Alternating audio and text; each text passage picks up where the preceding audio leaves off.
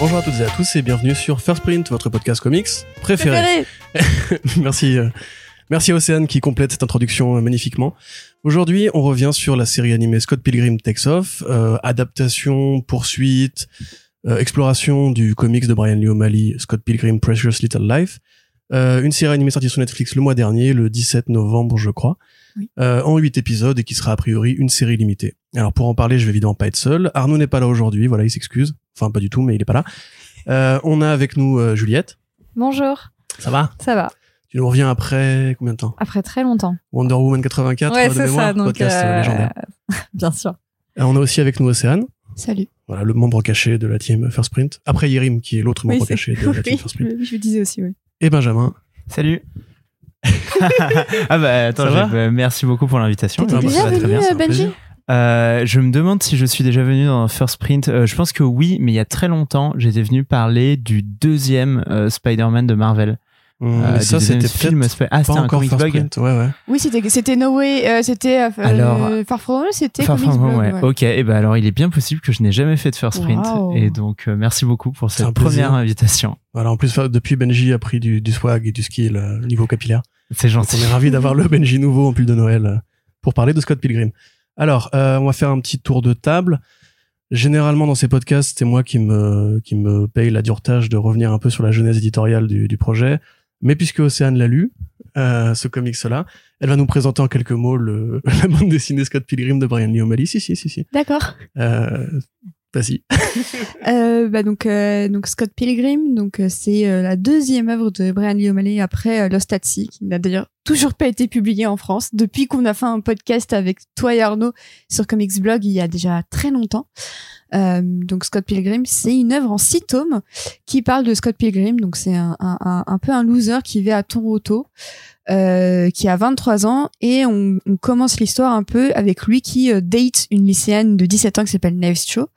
Donc au-delà de la démarche un petit peu discutable de date une jeune fille qui est nettement plus jeune que lui, en parallèle, il va rencontrer Ramona Flowers, qui est une meuf un peu spéciale et dont il tombe très très vite amoureux. Le problème, c'est que pour être avec elle, il va devoir se taper avec ses 7 ex maléfiques, comprenant notamment des jumeaux, un acteur de film d'action, une meuf, un mec vegan. Donc voilà, en gros, tout un panorama un peu de personnages assez excentriques que l'on suit pendant donc 6 tomes, puisque donc les jumeaux concentrent à eux un seul tome. Donc ça a été publié fin année 2000 et un petit peu au courant année 2010. Mais grosso modo, lorsque Edgar Wright adapte le film en 2010, quasiment on sait plus ou moins la fin de l'histoire. En fait, je confonds un peu avec la parution française qui s'est terminée un peu tard en France. Moi, j'avais les vieilles éditions de Milady, que j'ai toujours d'ailleurs. Et c'est sorti avec un peu de retard en France.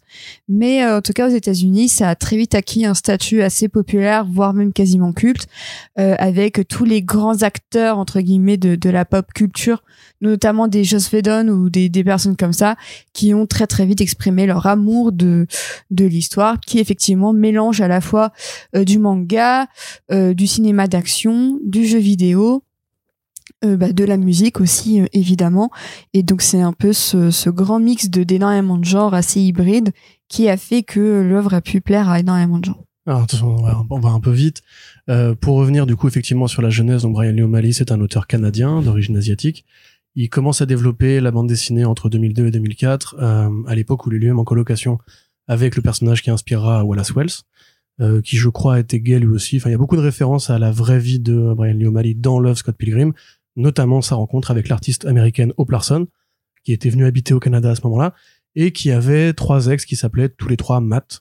Je sais pas si c'est des Matt qui sont devenus des artistes de l'industrie ensuite, mais entendant ça, Bryan Lee O'Malley a une sorte de vision étrange en se disant, mais comme ils ont tous le même prénom, se trouve ils sont potes, et maintenant que j'ai récupéré la copine, ils pourraient se liguer contre moi et m'attendre à la fin de l'école et me casser la gueule. Et bon, bah, c'est cette idée-là, croisée avec ces influences du manga dont tu parlais, notamment beaucoup l'œuvre de Rumiko Takahashi et Ranma 1/2 en particulier, va donner, on va dire, la première matrice de Scott Pilgrim dans un style graphique qu'il avait déjà commencé à bosser dans Lost at Sea, qui est un style qui ressemble beaucoup justement aux premiers animés, on va dire, des années 30 et de l'école, surtout Osamu Tezuka, puisque Bryan Lee O'Malley est un grand fan d'animation et de style japonais. Donc effectivement, la série, enfin la BD sort en 2004 chez Oni Press. Elle est poursuivie jusqu'en 2010, donc elle se termine en même temps que le film. En France, alors je ne saurais pas trop vous dire quand est-ce que Milady a commencé, quand est-ce qu'après iComics a terminé, avec la réédition couleur qui est relativement récente. Donc le film, on va rapidement en parler autour des avis, mais déjà pour la série Scott Pilgrim Takes Off, on est en partie sans spoiler. Je sais, c'est un peu difficile, mais on va un petit peu faire un petit tour de table. Donc Juliette, si tu veux commencer. Est-ce que t'as bien aimé ou pas déjà ? J'ai trouvé ça ok, on va dire. C'est mieux que rien. Non, mais c'est mieux que rien. Il y a des... Je ne spoilerai pas le contenu des épisodes. Il y a des épisodes que je trouve extrêmement mauvais. Genre vraiment très très mauvais. Des épisodes que je trouve un peu mieux. Globalement, je trouve la série quand même... En fait, je me suis rendu compte à la fin de la série que j'étais un peu relou et que la série était quand même plutôt sympa et qu'il fallait que j'accepte que c'était un petit peu mignon et sympathique. Mais c'est vrai que j'ai pas mal de mal avec pas mal de trucs, beaucoup de twists que je trouve... nul et voilà, et du coup je trouve ça ok, mais ça m'a pas emballé plus que ça, et notamment parce que je trouve que la série n'arrive pas du tout à se détacher du film d'Edgar Wright, et je trouve ça très embêtant d'une certaine manière. Donc toi t'étais plutôt fan du film à la base. Je suis très très fan du film, tel un mascu. J'ai vraiment, bah après j'ai beaucoup d'amour pour Edgar Wright, et ce film a une place particulière, oui, que j'aime vraiment beaucoup. T'aimes aussi beaucoup Zack Snyder, faut le dire pour les gens qui nous écoutent. Tout est révélé au grand jour, là, c'est terrible. Je préfère Edgar Wright à Zack Snyder, sur lequel il faut que je me repenche. Alors, Océane, du coup, tu commences à nous parler un petit peu de tout le spectre culturel Scott Pilgrim. Mm-hmm. Quel est ton avis sur cette série animée, du coup ? J'ai trouvé ça plutôt chouette. Je trouve, comme Juliette, quand même, que c'est un peu déséquilibré au niveau de la qualité des épisodes et du rythme. Mais sinon, j'ai vraiment passé un beau moment, et puis... Je trouve ça toujours intéressant de voir un auteur comme Bryan Lee O'Malley revisiter Scott Pilgrim au gré des étapes de sa vie. Et là, on pouvait voir le manga comme la vingtaine, le film comme la trentaine. Je pense qu'on peut voir la série comme la quarantaine. J'ai vu quelqu'un faire la comparaison avec la trilogie des Before. Et je la trouve pas si idiote que ça, parce que dans les trois cas, c'est vraiment les mêmes personnages qu'on revisite à des époques différentes. Donc même s'ils ont plus ou moins le même âge dans la série, dans le manga et dans le film, il y a quand même quelque chose, je trouve, de très intéressant à essayer de faire des variations sur que seraient ces personnages si je les avais écrits en 2023, qu'est-ce qui se serait passé si je les avais écrits en 2010 ou si je les avais écrits même en 2003, 2004. Donc ça, vraiment, j'apprécie la démarche et j'y trouve une certaine forme d'apaisement aussi. Et je repense d'ailleurs à l'épisode de Doctor Who qui a été diffusé hier, parce que ça se terminait aussi sur de l'apaisement. Et je trouve ça très intéressant de voir des auteurs comme ça revenir sur ce qu'ils ont créé pour y apporter une certaine dose d'apaisement pour terminer joliment les choses. Et je trouve que, enfin, je pense qu'on ne reverra plus du tout Scott Pilgrim, parce que à part en comédie musicale, je vois vraiment pas de ce qu'il pourrait en faire. Mais je termine la série en étant relativement apaisée au niveau de ce que veut dire Bryan O'Malley et Lee O'Malley, et surtout je suis très apaisée par rapport à sa santé mentale à lui, ce qui est aussi très important. Alors j'ai oublié de le préciser, mais toi-même tu as un podcast. Oui. Le Lemon Adaptation Club. Oui. Est-ce que tu as déjà considéré l'idée justement de faire un petit... Oui, mais en fait je voulais aussi traiter le jeu vidéo. Ouais. En fait j'y ai pas encore joué. Et en fait j'aimerais bien jouer au jeu vidéo pour vraiment parler des quatre médiums, parce que j'ai pas encore trop parlé de jeux vidéo dans le lac. Et en fait je voulais commencer avec Scott Pilgrim.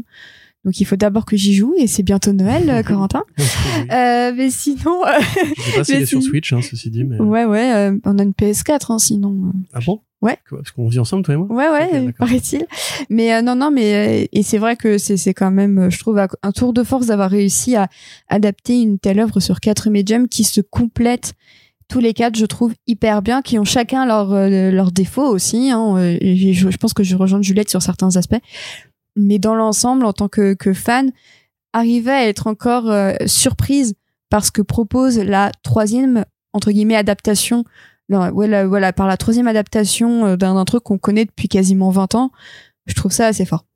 Tout à fait. D'ailleurs, dans l'effet synthèse, en fait, on a aussi le groupe Anamanaguchi qui avait fait les musiques du jeu vidéo, qui reprend du service pour la série animée, parce que c'est des potes, en fait, de de Bryan Lee O'Malley. Puisqu'on parle de musique, un autre monsieur qui a un podcast et qui aime bien disserter philosophie, etc., et qui aime bien la trilogie des Before aussi, je crois. Ah oui, non, mais j'écoutais l'intervention de Océane, je me disais, elle cite la trilogie des Before, elle cite Doctor Who, elle parle plus ou moins de vie, de santé mentale, etc., machin, mais qu'est-ce qui va me rester pour mon intervention? Bah justement, désolé. Improvise. Pour le coup, sur la série en elle-même, j'aurais dit vraiment la même chose que qu'Océane, c'est-à-dire que c'est chouette. Ça va pas forcément au-delà de ça, mais c'est déjà beaucoup. Je pense que la pop culture en particulier, parce que là, tu vois, on n'est pas en train de disserter sur du cinéma d'auteur ou des œuvres classiques, etc. Elle a aussi cet intérêt de l'effet qu'elle te fait dans le moment où tu la regardes et dans le moment où elle te cueille dans ta vie. Et moi, cette série Scott Pilgrim, elle m'a vraiment fait passer un bon moment. Il y a à la fois de la douceur, de l'amertume, ça réfléchit sur beaucoup de thèmes et ça explore les thèmes de Scott Pilgrim en tant qu'œuvre. Et encore une fois, comme disait Océane, moi je crois que ce qui m'a vraiment donné envie de parler de Scott Pilgrim avec vous autour de cette table et aussi d'en parler sur Twitter, j'avais super envie d'en parler en fait dès que j'ai fini la série, et je me disais la série a été un peu éclipsée par pas mal de moments de pop culture qui sont arrivés en même temps que sa sortie à elle, surtout dans nos petits univers de nerd où tu vois, le retour de Doctor Who, les gens vont en discuter, il y a 2-3 films aussi qui sortent au Cinoche, etc. Donc en fait on n'a pas trop parlé de Scott Pilgrim, et pour moi ça méritait qu'on s'y attarde, parce que effectivement c'est une œuvre qui est quand même assez particulière, parce que finalement peu d'œuvres qui sont pas des comic books Spider-Man ou Superman, etc., peuvent se targuer d'avoir déjà été adaptées dans 4 médiums différents, et aussi bien en plus, parce qu'en fait chaque adaptation a quand même vraiment ses fans et ses défenseurs, et y compris l'original en comic book. Et puis aussi parce que et ça on aura l'occasion d'en disserter très longuement. Et pour le coup Océane a déjà touché sur ce point-là. C'est une œuvre qui te permet aussi de voir des époques et des compréhensions de la vie humaine assez banale, et du dating et des relations amoureuses, etc., à différentes décennies, à la fois dans notre histoire sociale et aussi dans le développement de maturité d'un auteur. Donc voilà, c'est assez fascinant, et on peut comparer tous les partis pris des gens qui ont fait la série et de Bryan Lee O'Malley aujourd'hui à ce qu'étaient ses partis pris dans le film et ce qu'étaient les partis pris dans le comic book, et c'est assez passionnant. Alors vous aurez compris que ce point est aussi là pour énumérer quelques informations techniques. Alors on a oublié peut-être de le préciser, mais il y a l'ensemble du casting du film qui revient pour cette adaptation. Toi Juliette, du coup, qui est très fan du film, qu'est-ce que tu penses pareil de cette nouvelle version de ces personnages-là repris par les mêmes acteurs 10 ans après, enfin même combien, 13 ans après? 13 ans après. 13 ans après, ouais. Bah, moi, je suis très partagée, mais en fait, il me semble que j'avais déjà exprimé mon mécontentement à l'époque quand ils avaient été annoncés il y a très longtemps. Mon problème n'est pas tant que ce soit des acteurs qui fassent du doublage, mais en fait, très vite, ça m'a complètement perdue sur le projet de la série, et j'étais en mode, ah oui, d'accord, en fait, on repart sur le film et on fait pas du tout quelque chose de très différent et tout ça. Parce que, en voyant la série, du coup, j'ai bien compris que oui, on partait sur ce projet-là. Mais comme moi, c'est marrant, parce que toi, tu disais que ça t'intéressait beaucoup. Et puis d'ailleurs, toi aussi, moi, pour le coup. Mais c'est bien, parce que moi, pas du tout. Enfin, c'est pas que ça m'intéresse pas en soi, mais je suis en mode, ah oui, d'accord, on repart un peu sur les mêmes trucs. Et je pense que déjà, dès le départ, tant qu'à refaire Scott Pilgrim, tant qu'à refaire une adaptation de Scott Pilgrim, je voulais qu'on parte sur quelque chose d'un peu plus différent. Et du coup, tout de suite, quand j'ai revu que c'était les acteurs, j'étais en même temps contente, parce que j'aime beaucoup le film et j'aime beaucoup tous ces gens, et je pense qu'ils ont tous beaucoup, beaucoup de talent. Et en même temps, j'étais en mode, ah oui, ok, on repart sur une espèce de nouvelle variation à partir du film, ce que je trouvais assez dommage.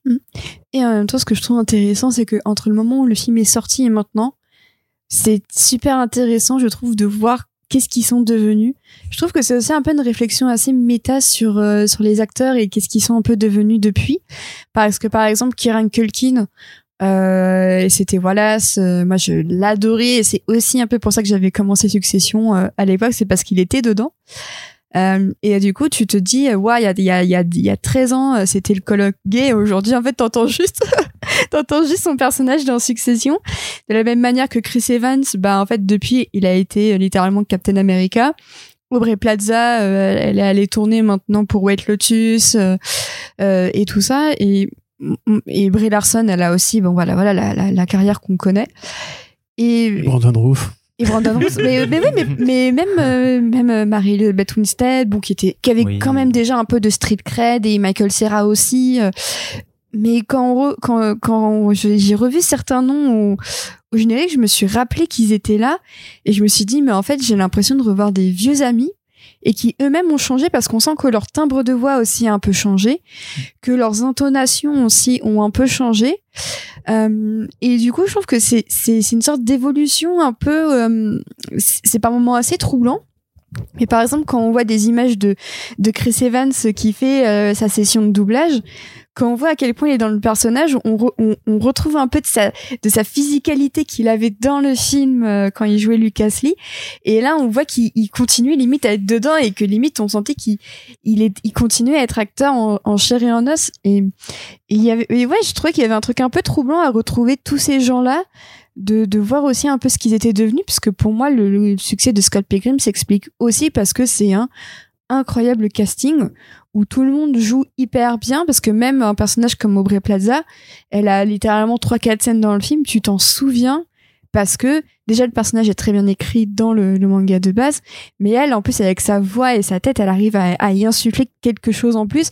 Et même pareil pour Lucas Lee, pour moi, il y avait personne d'autre que Chris Evans pour le jouer, et c'est presque un petit peu prophétique de l'avoir vu jouer Lucas Lee, et ensuite de l'avoir vu un peu, entre guillemets, piégé en Captain America pendant 10 ans. Et je trouve que ouais, c'est intéressant d'avoir ce recul-là aussi, pas tant sur l'œuvre, mais aussi sur les acteurs. Après, je peux comprendre ce que dit Juliette. Parce que moi, ça fait un peu genre enfin, c'est intéressant, mais pour moi, ça fait un peu genre oui, du coup, c'est bien, mais grâce à une sorte de nostalgie, et ça joue un peu là-dessus, je trouve. Non, je trouve qu'il n'y a pas grand-chose de nostalgie, comme t'es content de retrouver les voix. Bah, du coup, c'est ça. Enfin, pardon, mais... Bah non, mais t'es content parce que, pour moi, je suis contente parce que c'est avant tout des gens plutôt talentueux. C'est pas... Oui, mais...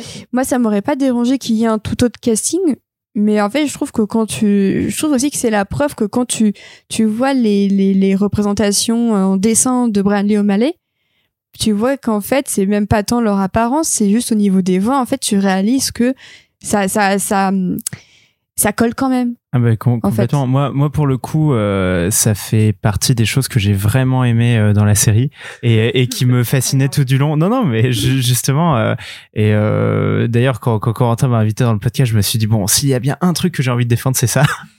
Parce que forcément, c'est le gros truc au départ dont on a parlé avec le retour de la série. Il y a presque un côté marketing, mais pas presque, il y a un côté marketing. Alors oui, voilà, mais en tout cas, voilà, sur un plan matériel, c'est aussi ce qui permet que la série existe, qu'elle soit financée. Il racontait cette histoire assez rigolote de. Il me semble qu'en fait, c'est Michael Cera qui a répondu à une boucle de mail qui datait d'il y a 10 ans. Mais le mec a répondu à la manière dont tu peux imaginer Michael Cera dans ses personnages, en le voyant popper dans sa boîte mail par une sorte de bug. Et le mec a juste répondu comme si c'était un mail qu'il venait de recevoir. Et du coup, tous les gens qui étaient dans la boucle, donc y compris Edgar Wright, tout le casting, etc., se sont mis à se foutre de sa gueule, à dire un grand-père, tu sais pas utiliser un ordi. C'est pas ce qu'il a répondu, what the fuck are you talking about? C'est Lucas Lee. Et quand ils se sont rendus compte qu'ils étaient encore assez potes en fait, et qu'ils avaient tous un peu envie de déconner ensemble, je crois que c'est Wright qui s'est dit est-ce qu'il n'y a pas un truc à faire ici?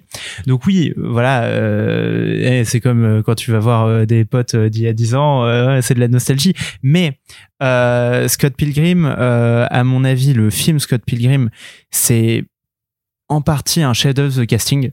Et le casting est un peu un art en lui-même. Et pour le coup, Edgar Wright avait fait... certains choix évidents, mais surtout beaucoup de choix un peu surprenants. Par exemple, caster Michael Cera en Scott Pilgrim, c'était pas du tout un choix évident, et on y reviendra parce qu'en fait, Scott Pilgrim, tu peux l'imaginer très différemment. Et lui avait vraiment pris ce parti de se dire bah non, en vrai c'est un nerd des années 2010, il ressemble à Michael Cera, tu vois. Et même aller chercher Jason Schwartzman qui faisait quand même du cinéma d'auteur, qui est juste connecté au Coppola, qui va tourner avec Sofia Coppola, Wes Anderson. Tu l'imagines pas du tout en méchant qui sait se battre dans un film d'Edgar Wright. Complètement et tous il les a transformés en ces personnages en leur ajoutant du coup des perruques, des machins, des ceci, des cela, mais parce qu'il a su sentir au moment du casting que justement dans leur performance, dans leur voix, etc., c'était eux les personnages. Et d'ailleurs il le dit pour le coup je suis replongé dans beaucoup de choses de l'époque du film. Quand il faisait le casting, il disait en vrai peut-être qu'ils ressemblent pas à ce qu'est le personnage dans le comic book, mais en termes d'attitude et de performance, c'est eux. Et du coup, ce qui est magique, je trouve, dans cette version animée, c'est que là, on a les personnages animés, tels que dessinés par Bryan Lee O'Malley, mais avec les voix de ce casting brillant qu'avait fait Edgar Wright. Et en fait, on se rend compte que c'est vraiment... le match absolu, quoi. Et notamment alors mais vraiment moi c'est mon avis et notamment je trouve pour le personnage de Scott Pilgrim, parce que j'ai beaucoup de choses à dire sur ce qu'est ce personnage, pourquoi, enfin je le trouve toujours très complexe et mystérieux et nébuleux.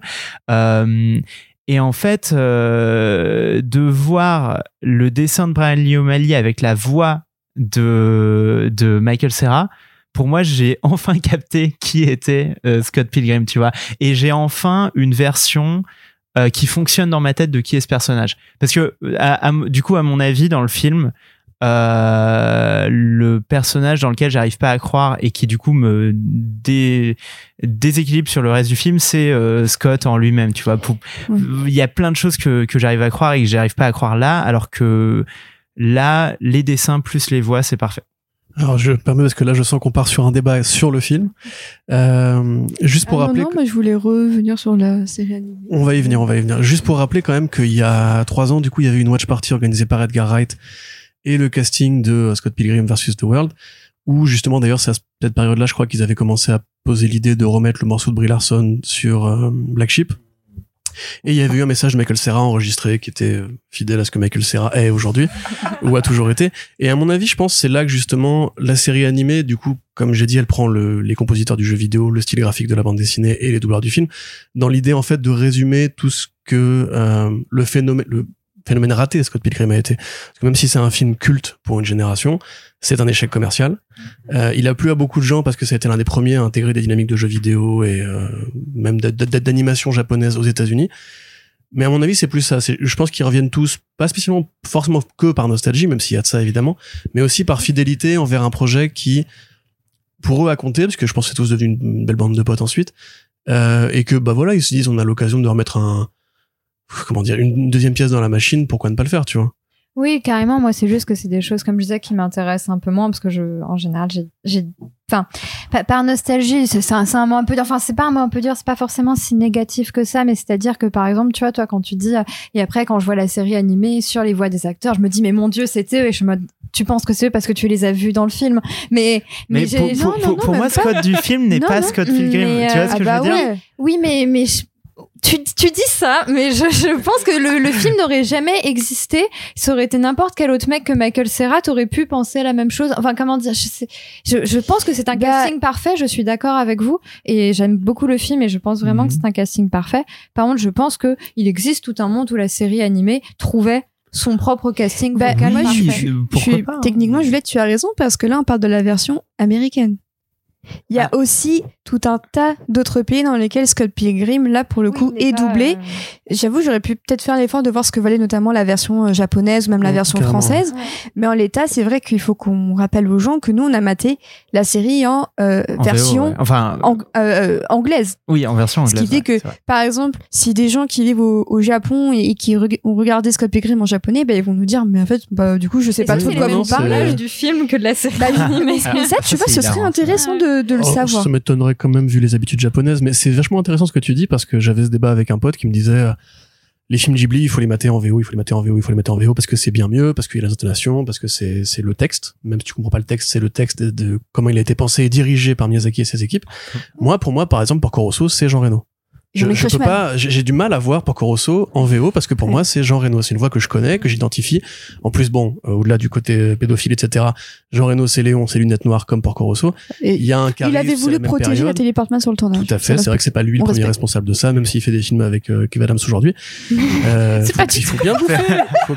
Mieux vaut faire des films avec Kev Adams qu'avec Luc Besson du coup pour en finir. Mais donc du coup voilà, c'est vrai que ça c'est assez intéressant. On oublie aussi de dire que la série donc a été développée par un studio d'animation japonais et aussi un hommage de Bryan Lee O'Malley aux animés qu'il regardait dans sa jeunesse.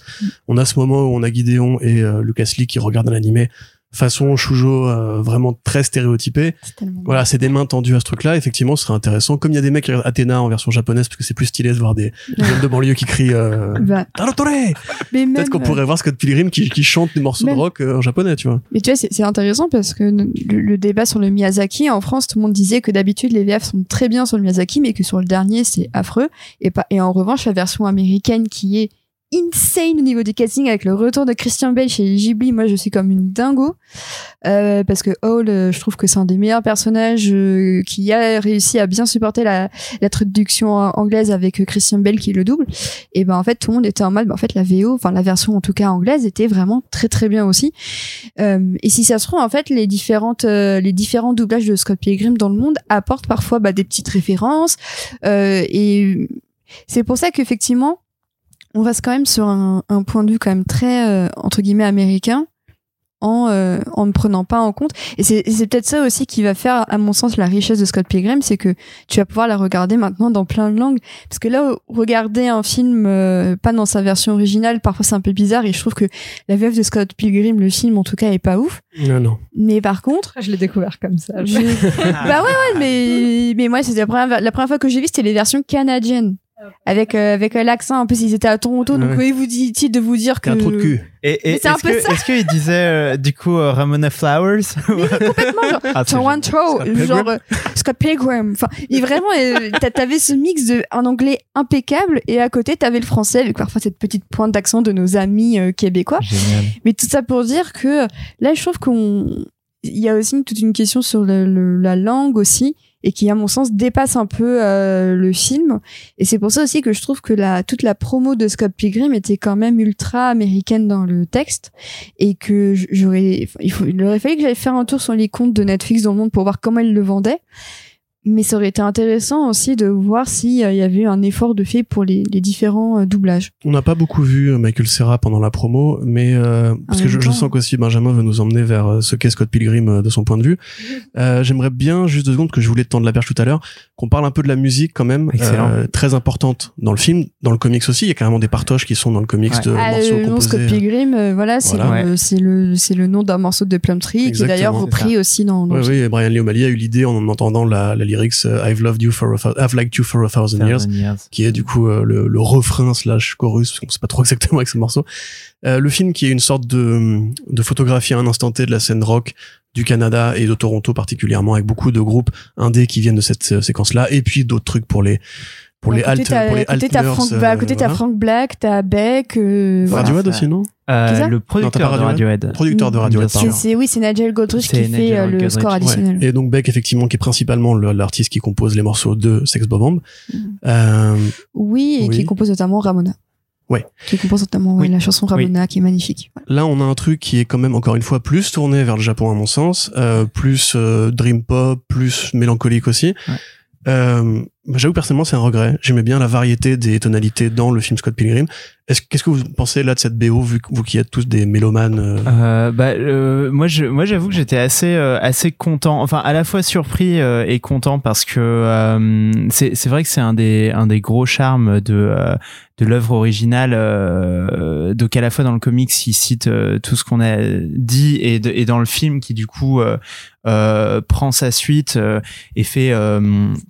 Et fait un petit pot pourri intéressant de la scène rock canadienne, et aussi en gros la musique alternative des années 90, parce que c'est pour ça qu'on a Frank Black des Pixies, C'est pour ça qu'on a Nigel Godrich de Radiohead qui du coup lui il produit tout ce qui est enregistré pour le film, y compris il me semble les chansons de Beck que Beck a composées et enregistrées pour le film, et du coup donne aussi à Sex Bobomb ce son un peu grunge britannique qui est super original et qui a un peu marqué tout le monde.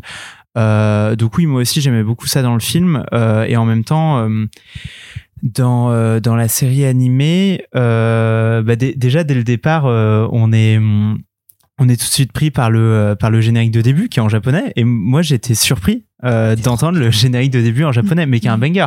Ah ouais, non mais moi je l'avais dans la tête pendant plusieurs semaines.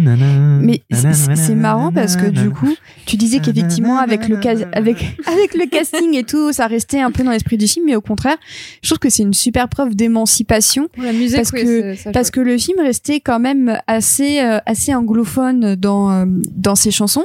Là, le fait de partir sur une approche davantage japonaise, je trouve que ça renforce un peu le côté hybride de ce qu'est Scott Pilgrim, et du coup, j'étais très contente que évidemment, j'aurais bien voulu réentendre quelques morceaux, mais ça m'a pas dérangé non plus parce que on les a déjà, les morceaux, en fait. On les a déjà très bien chantés. On a enfin eu la version de Black Sheep par Brie Larson. C'est tout ce que je voulais. Et du coup, je me dis, mais tant mieux, en fait. Il y a tellement de variations possibles que même s'ils ont pas pris les acteurs, en fait, je trouve qu'au niveau de la musique, au moins, ils ont tenté un virage, mais totalement à 180 degrés. Et c'est hyper cool parce que ça donne aussi son identité propre, ça donne une partie de l'esthétique en fin de compte à la série.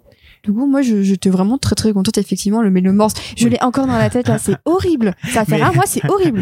Mais là où ils sont trop forts en plus, c'est que ils te montrent au début de la série que s'ils veulent, ils peuvent faire du Sex Bobomb, tu vois. Le premier morceau que t'entends des Sex Bobomb, du coup, c'est encore une nouvelle compo pour la série. Du coup, c'est du J-rock d'une certaine manière, mais ils te montrent que genre, en vrai, s'ils veulent, le rock alternatif des années 90, ils sont capables de le faire, tu vois. Et ils font ça pour après t'emmener vers, comme tu disais, Corentin, un peu plus de la dream pop, rajouter des synthés, rajouter des trucs comme ça, d'une manière qui va suivre en fait l'évolution des personnages, et notamment l'implication du personnage de Knives Chau dans leur musique, et le fait que ça chamboule tout et qu'on soit dans une espèce de réalité alternative de Scott Pilgrim, et c'est aussi pour ça que la musique change. Donc ça, c'est hyper stylé. Et je me suis perdu dans ce que je voulais dire, donc voilà, mais ça, c'est stylé. Alors pour le coup, la musique, c'est vraiment le truc où je n'ai rien à reprocher à la série, enfin la série animée. Moi je trouve la musique souvent assez jolie, assez mignonne, et comme tu dis, genre c'est très aimant. Enfin pour le coup, elle s'émancipe complètement. Donc voilà, je n'ai pas grand chose à rajouter de plus, juste que j'aime beaucoup le morceau qui ouvre l'épisode avec American States of Whatever. Là, c'est complètement con. J'aime vraiment beaucoup cette scène. Il y a des parfois, je trouve la musique pas forcément toujours très bien exploitée dans la série, mais il y a des moments où clairement elle accompagne totalement l'action à la manière dont le faisait le film, et ça, dans ces moments-là, c'est assez extraordinaire. Bah, c'est même plus démonstratif, je trouve, parce que la musique est mise à l'essieu en fait de l'animation. C'est qu'en fait, je trouve, tu vois les moments où en fait le script s'arrête et dit insert track here, et où après Science SARU reprend les manettes et tu fais juste du porno d'animation, d'élongation, etc. Vraiment très, en plus pareil, vachement ras de main à demi, vachement les proportions déformées et tout. Alors que justement dans le film, c'est quand même, on joue vachement sur le côté Battle of the Bands. Il y a plus ce côté, c'est un film d'arts martiaux avec des musiciens en fait. Ouais, carrément. Carrément. Mais d'ailleurs, moi, ça m'a manqué un peu dans la série. Il y a une scène très particulière du film qui n'est pas dans la série, ce qui est bien d'une certaine manière, puisque la bataille des bassistes, tu veux dire. La bataille, ouais, exactement. Ouais. Ça, c'est formidable dans le film, effectivement. C'est formidable, et c'est très, très dans la musique, et ça montre un peu le côté très musique qu'a enlevé la série, même si à nouveau j'aime beaucoup sa musique. Mais ceci dit, t'as aussi le truc qui n'est pas dans le film, c'est justement le moment avec Knives Chau qui, c'est pas un spoiler de dire qu'elle va jouer de la basse à un moment donné. Ça, c'est trop bien. Et là, pareil, tu vois l'anime qui prend vachement plus de liberté, de fluidité, ce petit jam qui devient tout de suite assez magique et tout. Enfin, je trouve que c'est une très belle scène. C'est magnifique. C'est la clé d'émancipation du personnage. C'est ça, parce que en vrai, c'est toute la thèse de la série, et c'est, de toute façon, on va y venir dans le podcast, mais c'est ce truc de, en fait, si tu changes un élément à l'histoire de Scott Pilgrim, à savoir, tu retires Scott Pilgrim, tout le monde va mieux. Oui. Et tout le monde peut vraiment s'émanciper et trouver un peu ses couleurs à soi. Et du coup, c'est pour ça que tu pars du grunge alternative des années 90 pour arriver vers de la dream pop, parce que Scott s'est barré et du coup, ils font vraiment ce qu'ils veulent, quoi. Tu veux pas faire un podcast sur la musique dans la fiction, PNJ? Ce serait bien. J'adore t'écouter en parler. Ouais. Là, on frôle quand même la partie spoiler parce qu'il y a déjà un élément qui vient d'être lâché. Bravo. C'est la fin de l'épisode 1. Oui, mais ça reste du spoiler. Donc, on va entrer en partie spoiler tout de suite. Pour commencer, du coup, effectivement, voilà, l'élément le plus important, ce n'est effectivement pas une adaptation des BD, ce n'est pas non plus un remake du film, c'est une suite. Pour moi, c'est vraiment une suite, c'est-à-dire que, mais c'est une suite inversée, c'est une suite en mode, et si on avait changé un élément façon what if? Oui, c'est ça, c'est du what if, hein. Mais après, on t'explique quand même que c'est le héros, entre guillemets, de la BD qui est revenu en arrière pour ensuite essayer d'influencer le héros de la série animée. Mm-hmm. Parce que bon, pour ceux qui, du coup, voudraient quand même écouter sans avoir vu la série animée, effectivement, Scott Pilgrim, donc a priori celui de la bande dessinée ou celui du film, on ne sait pas, a bien épousé Ramona Flowers. Et comme Bryan Lee O'Malley dans la vraie vie, ce mariage a fini par prendre fin, parce que Bryan Lee O'Malley n'est plus avec Hope Larson actuellement. Ils ont divorcé il y a 5 ou 6 ans. Et en fait, désolé Bryan, ça arrive. Et en fait, donc, pour éviter de perdre l'amour de sa vie, Scott Pilgrim est revenu en arrière et a dévié de sa trajectoire celui qu'il était pour qu'il ne rencontre pas l'amour de sa vie, changeant ainsi la trame des événements.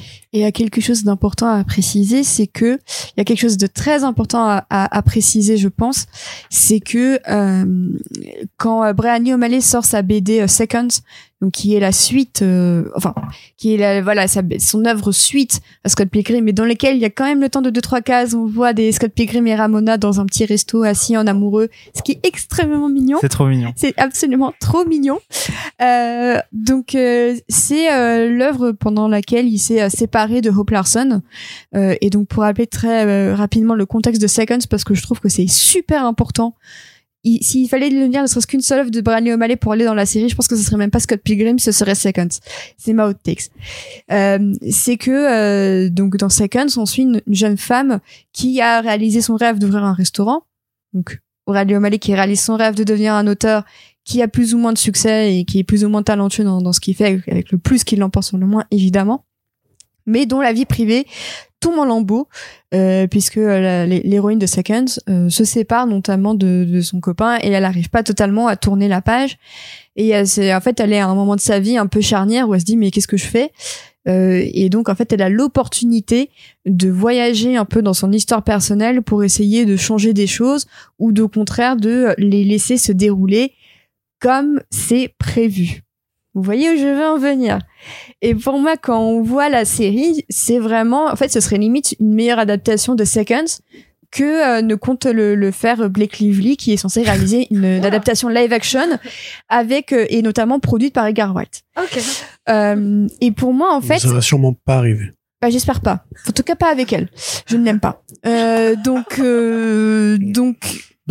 Pour moi, vraiment, si on ne devait jamais avoir d'adaptation de Seconds, pour moi, cette série fait très bien le taf de se dire qu'est-ce qui se passe quand tu n'as plus rien? Est-ce que tu voudrais revenir en arrière pour ne pas que ça se produise et pour ne pas avoir la douleur de la perte? Ou est-ce qu'au contraire, tu laisserais les choses se dérouler pour laisser justement une opportunité que ça tourne d'une manière différente, voire mieux? Et c'est une question qui n'a pas forcément de bonne ou de mauvaise réponse. Et je trouve justement la série assez intelligente pour que on comprenne en partie ce qui a motivé donc Will Forte, donc Old Scott, et que je trouve d'ailleurs très très bon, qui n'est pas dans le film, mais que je trouve vraiment très bon. C'est pour moi un des stand-out du casting vocal de la série. Et c'est pour ça que je trouve que c'est effectivement, on peut se poser la question de la fin, de ce qu'elle veut dire, mais je trouve que l'œuvre en elle-même est traversée de et qu'est-ce qui se passe si j'avais choisi de faire ça, ou si j'avais choisi de ne pas faire ça. Et c'est extrêmement existentiel à mes yeux, et ça l'est peut-être bien plus que le manga et le film. Et rien que pour ça, en fait, je pense que je vais tenter quand même de m'y replonger d'ici quelques années dans la série pour voir un peu comment je vis ces choses-là. Juliette ? Non, mais... Juste généralement sur l'idée de la série, cette accroche. Sur généralement... Par rapport à ces sortes de twists et d'idées et tout ça, il y a ce petit film, je sais pas si vous connaissez, qui s'appelle Eternal Sunshine of the Spotless Mind. Ouais. Et en fait, c'est marrant parce que j'avais pas du tout pensé au film devant la série. Et là, en t'entendant en parler, je me suis dit... Ah mais c'est fou, parce que j'étais en train de me dire, mais pourquoi est-ce que là cette série, elle m'a pas paru très originale, elle m'a pas retournée particulièrement, il y a pas, pourquoi il s'est pas passé quelque chose même de l'ordre de la surprise, et ça y est, j'ai trouvé ma réponse, c'est grâce à Eternal Sunshine qui a plus ou moins le même principe. Je vais reprendre la salière, attends, bouge pas, hop, voilà, c'est bon, tu veux continuer. Qui a plus ou moins le même principe et le réussit beaucoup mieux. Après, c'est comme ça, c'est la vie. Mais non, sinon, dans le principe en lui-même, c'est pas non plus complètement inintéressant. Je trouve que c'est juste pas parfaitement réussi. Y a un côté, en fait, c'est vrai. Après, moi, j'ai pas lu le manga, donc je sais pas par rapport au manga. J'ai que le film comme base. Il y a un côté, je trouve, beaucoup plus sérieux dans la série animée, beaucoup plus profond et prenant et émotionnel, justement, que ce truc de qu'est-ce que j'aurais fait, et nous qui nous ramène tous à notre vie personnelle et de ici et même de souffrance, quoi. C'est triste, c'est plus triste que le film, par exemple. Alors à nouveau le manga, je sais pas, mais c'est plus triste que le film, et ce qui du coup techniquement est positif. Je trouve ça quand même assez positif, et en même temps je trouve que ça met trop, malheureusement, enfin il y a certaines choses que j'accepte dans le film parce que comme je dis, c'est un film assez léger, assez comique, pas très sérieux, et du coup j'accepte pas mal de trucs, genre notamment que Ramona puisse tomber amoureuse de ce mec. Ça, c'est un petit peu absurde, mais je l'accepte pas sans trop de soucis dans le film d'Edgar Wright, parce que je suis en mode non mais de toute façon ce film est absurde, il se passe des trucs absurdes. Bon, ça, je suis prête à accepter ce truc-là. Est-ce que tu le mets dans la même catégorie que le fait qu'elle puisse se teindre les cheveux tous les 4 matins sans avoir des cheveux si beaux, ça c'est fou, hein. Donc en fait, c'est la même chose. Elle peut aussi tomber amoureuse d'un gros loser. Mais je trouve que Bryan Lee O'Malley a conscience de l'absurdité de cette déesse qui traverse ton subconscient, tombe amoureuse d'un loser pareil. En fait, de base, on te demande de croire à un truc impossible, et même Bryan Lee O'Malley a conscience que c'est impossible, et je pense que même les personnages ont conscience que c'est impossible. Tout le monde autour de Scott dit mais c'est pas normal là-dessus. Mais du coup oui, non, je voulais juste finir cette phrase que loser, ah non, c'est pas vrai. Que du coup c'est gentil. Que du coup, ce que j'accepte dans le film, bizarrement, dans la série, ça me perd un peu plus, et j'ai un peu plus de mal à l'accepter, parce que, ce fait, je me suis rendu compte de ça, surtout à la fin, où d'un coup, à nouveau, comme je disais, ça devient plus émotionnel et plus sérieux, et ça, c'est très bien en soi. Mais juste, j'étais en mode, ah ouais, mais maintenant qu'on est dans des vrais trucs, vraiment, je peux plus du tout y croire. Fuis, Ramona, fuis. Pitié, ne reste pas avec lui. Et du coup, ça, ma suspension de crédulité, malheureusement, est un peu tombée vers la fin de la série, où j'étais en mode, non, je peux plus. C'est une super bonne idée d'essayer de faire quelque chose de si joli, mais malheureusement avec moi je ne vous crois pas. Et non mais c'est super intéressant, parce que je pense que cette tension là, elle est au cœur de l'œuvre Scott Pilgrim dans toutes ses itérations, et je trouve ça fascinant de me dire que selon nos sensibilités personnelles, il y a des versions de l'œuvre qu'on va croire ou qu'on va moins croire, parce que moi j'ai ce problème-là avec le film. Voilà. Et en fait, donc je t'en fais pas, Corentin, je m'éternise pas sur le film. Non mais tu peux, mais là c'est bon. Pour être très rapide, moi j'adore Edgar Wright, et du coup j'aime bien le film parce que j'aime bien Edgar Wright, et parce que j'aime bien le casting, on en a parlé, et parce que je trouve que Scott Pilgrim, c'est une œuvre qui a plein de choses intéressantes à dire, mais je suis pas sûr de pouvoir dire que j'aime entièrement ce film. Et notamment parce qu'en fait, j'essayais de synthétiser ça récemment. Et notamment, il y a 2 ans, il a été reprojeté au Club de l'Étoile. Tu sais, présenté par Rafik Djoumi, etc. Oh, qui nous a fait un petit podcast après. Enfin voilà, on était un peu entre trentenaires barbus, et bon. Entre podcasteurs, quoi. Voilà, entre podcasteurs. T'as 20 ans, t'es pas un trentenaire. Je sais, mais justement, je me disais, qu'est-ce que je fous là? Et donc tu as tous ces podcasteurs barbus et tout, qui adorent les trucs de geek et tout, et on regarde Scott Pilgrim, et je me sentais mal, et je me disais, oh là là, non, qu'est-ce que c'est que cette œuvre? Merde, qu'est-ce que c'est, une œuvre générationnelle qui est dangereuse, parce qu'en fait, pour moi, Scott Pilgrim, le film, c'est un film qui a un marqueur générationnel à la manière dont Bref l'a été en France. De ouf. Voilà.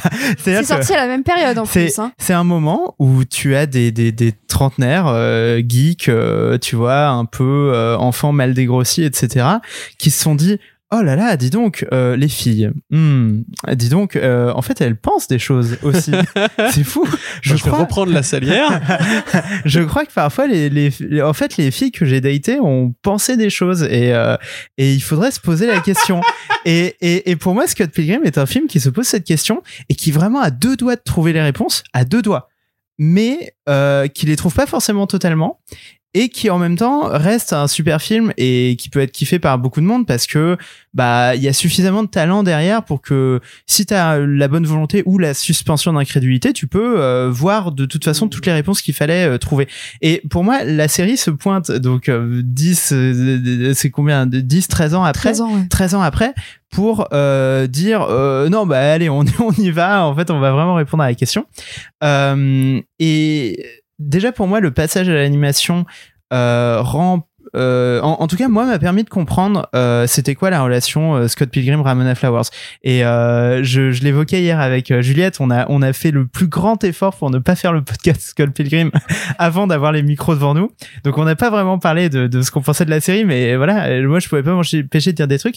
J'ai adoré ce concept de Sparks, tu sais, ces petites étincelles. Ouais, c'est très mignon, c'est très dessin animé, c'est un peu leur manière d'exprimer quand des personnages tombent amoureux l'un de l'autre et de donner une espèce de consistance physique et d'animation à ce concept-là. Et en fait dans la série, je comprends ce qui se passe entre ces deux personnages-là. Déjà parce que c'est deux personnages animés et du coup, tu peux beaucoup plus te projeter en imagination sur à quoi tu veux qu'ils ressemblent et du coup, leur donner à peu près les éléments qui vont faire que pour toi, ça va être crédible. Et ensuite, dans la manière dont ça se passe, et c'est fou parce que je me suis rendu compte que dans le film, leur premier date était le même.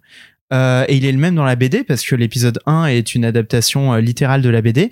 Et pourtant, je n'ai jamais compris ce date comme ça. C'est-à-dire il a fallu que je voie la série animée pour ressentir ce qui s'était passé au moment de ce date. Parce qu'en fait dans le film c'est beaucoup plus comique, t'as Michael Cera qui est trop drôle, il est là, il se les caille parce qu'il est en t-shirt et t'es là mec c'est trop bizarre, t'es au Canada, qu'est-ce que tu fous en t-shirt, et il y a la petite vanne sur le fait qu'elle a 1000 milliards de thé et de camomille et de voilà et c'est très drôle. Mais en fait dans la série animée et je pense aussi dans la bande dessinée, parce que du coup j'ai quand même le tome 1 de la BD qui traîne chez moi et que j'ai lu, j'ai juste pas lu le reste, mais dans la BD tu le reçois aussi comme ça, il y a quelque chose de très tendre et en fait tu comprends que voilà, pour des raisons qu'on cherchera pas à expliquer, mais elle a un gros crush sur ce mec et vraiment au moment où elle le voit congelé dans sa cuisine et qu'elle va lui chercher un thé, elle se dit juste genre en fait ce mec je le kiffe et je l'adore et j'ai envie de passer du temps avec lui. Et dans la série du coup ils amènent ce truc jusqu'à montrer ces petites étincelles qu'il y a entre eux quand ils se font un câlin. Je trouve ça aussi très mignon et très tendre que du coup dans le premier date ils choisissent de pas coucher ensemble. Enfin, c'est elle qui lui dit Scott, on va pas coucher ensemble ce soir, mais on peut quand même passer la nuit ensemble. Et c'est un peu une manière de se dire en fait, c'est vraiment super bien ce qui se passe entre nous deux. Et dans la série, ça va se passer à plusieurs reprises avec d'autres personnages, notamment avec Knives et la batteuse Kim, ce qui est très mignon aussi.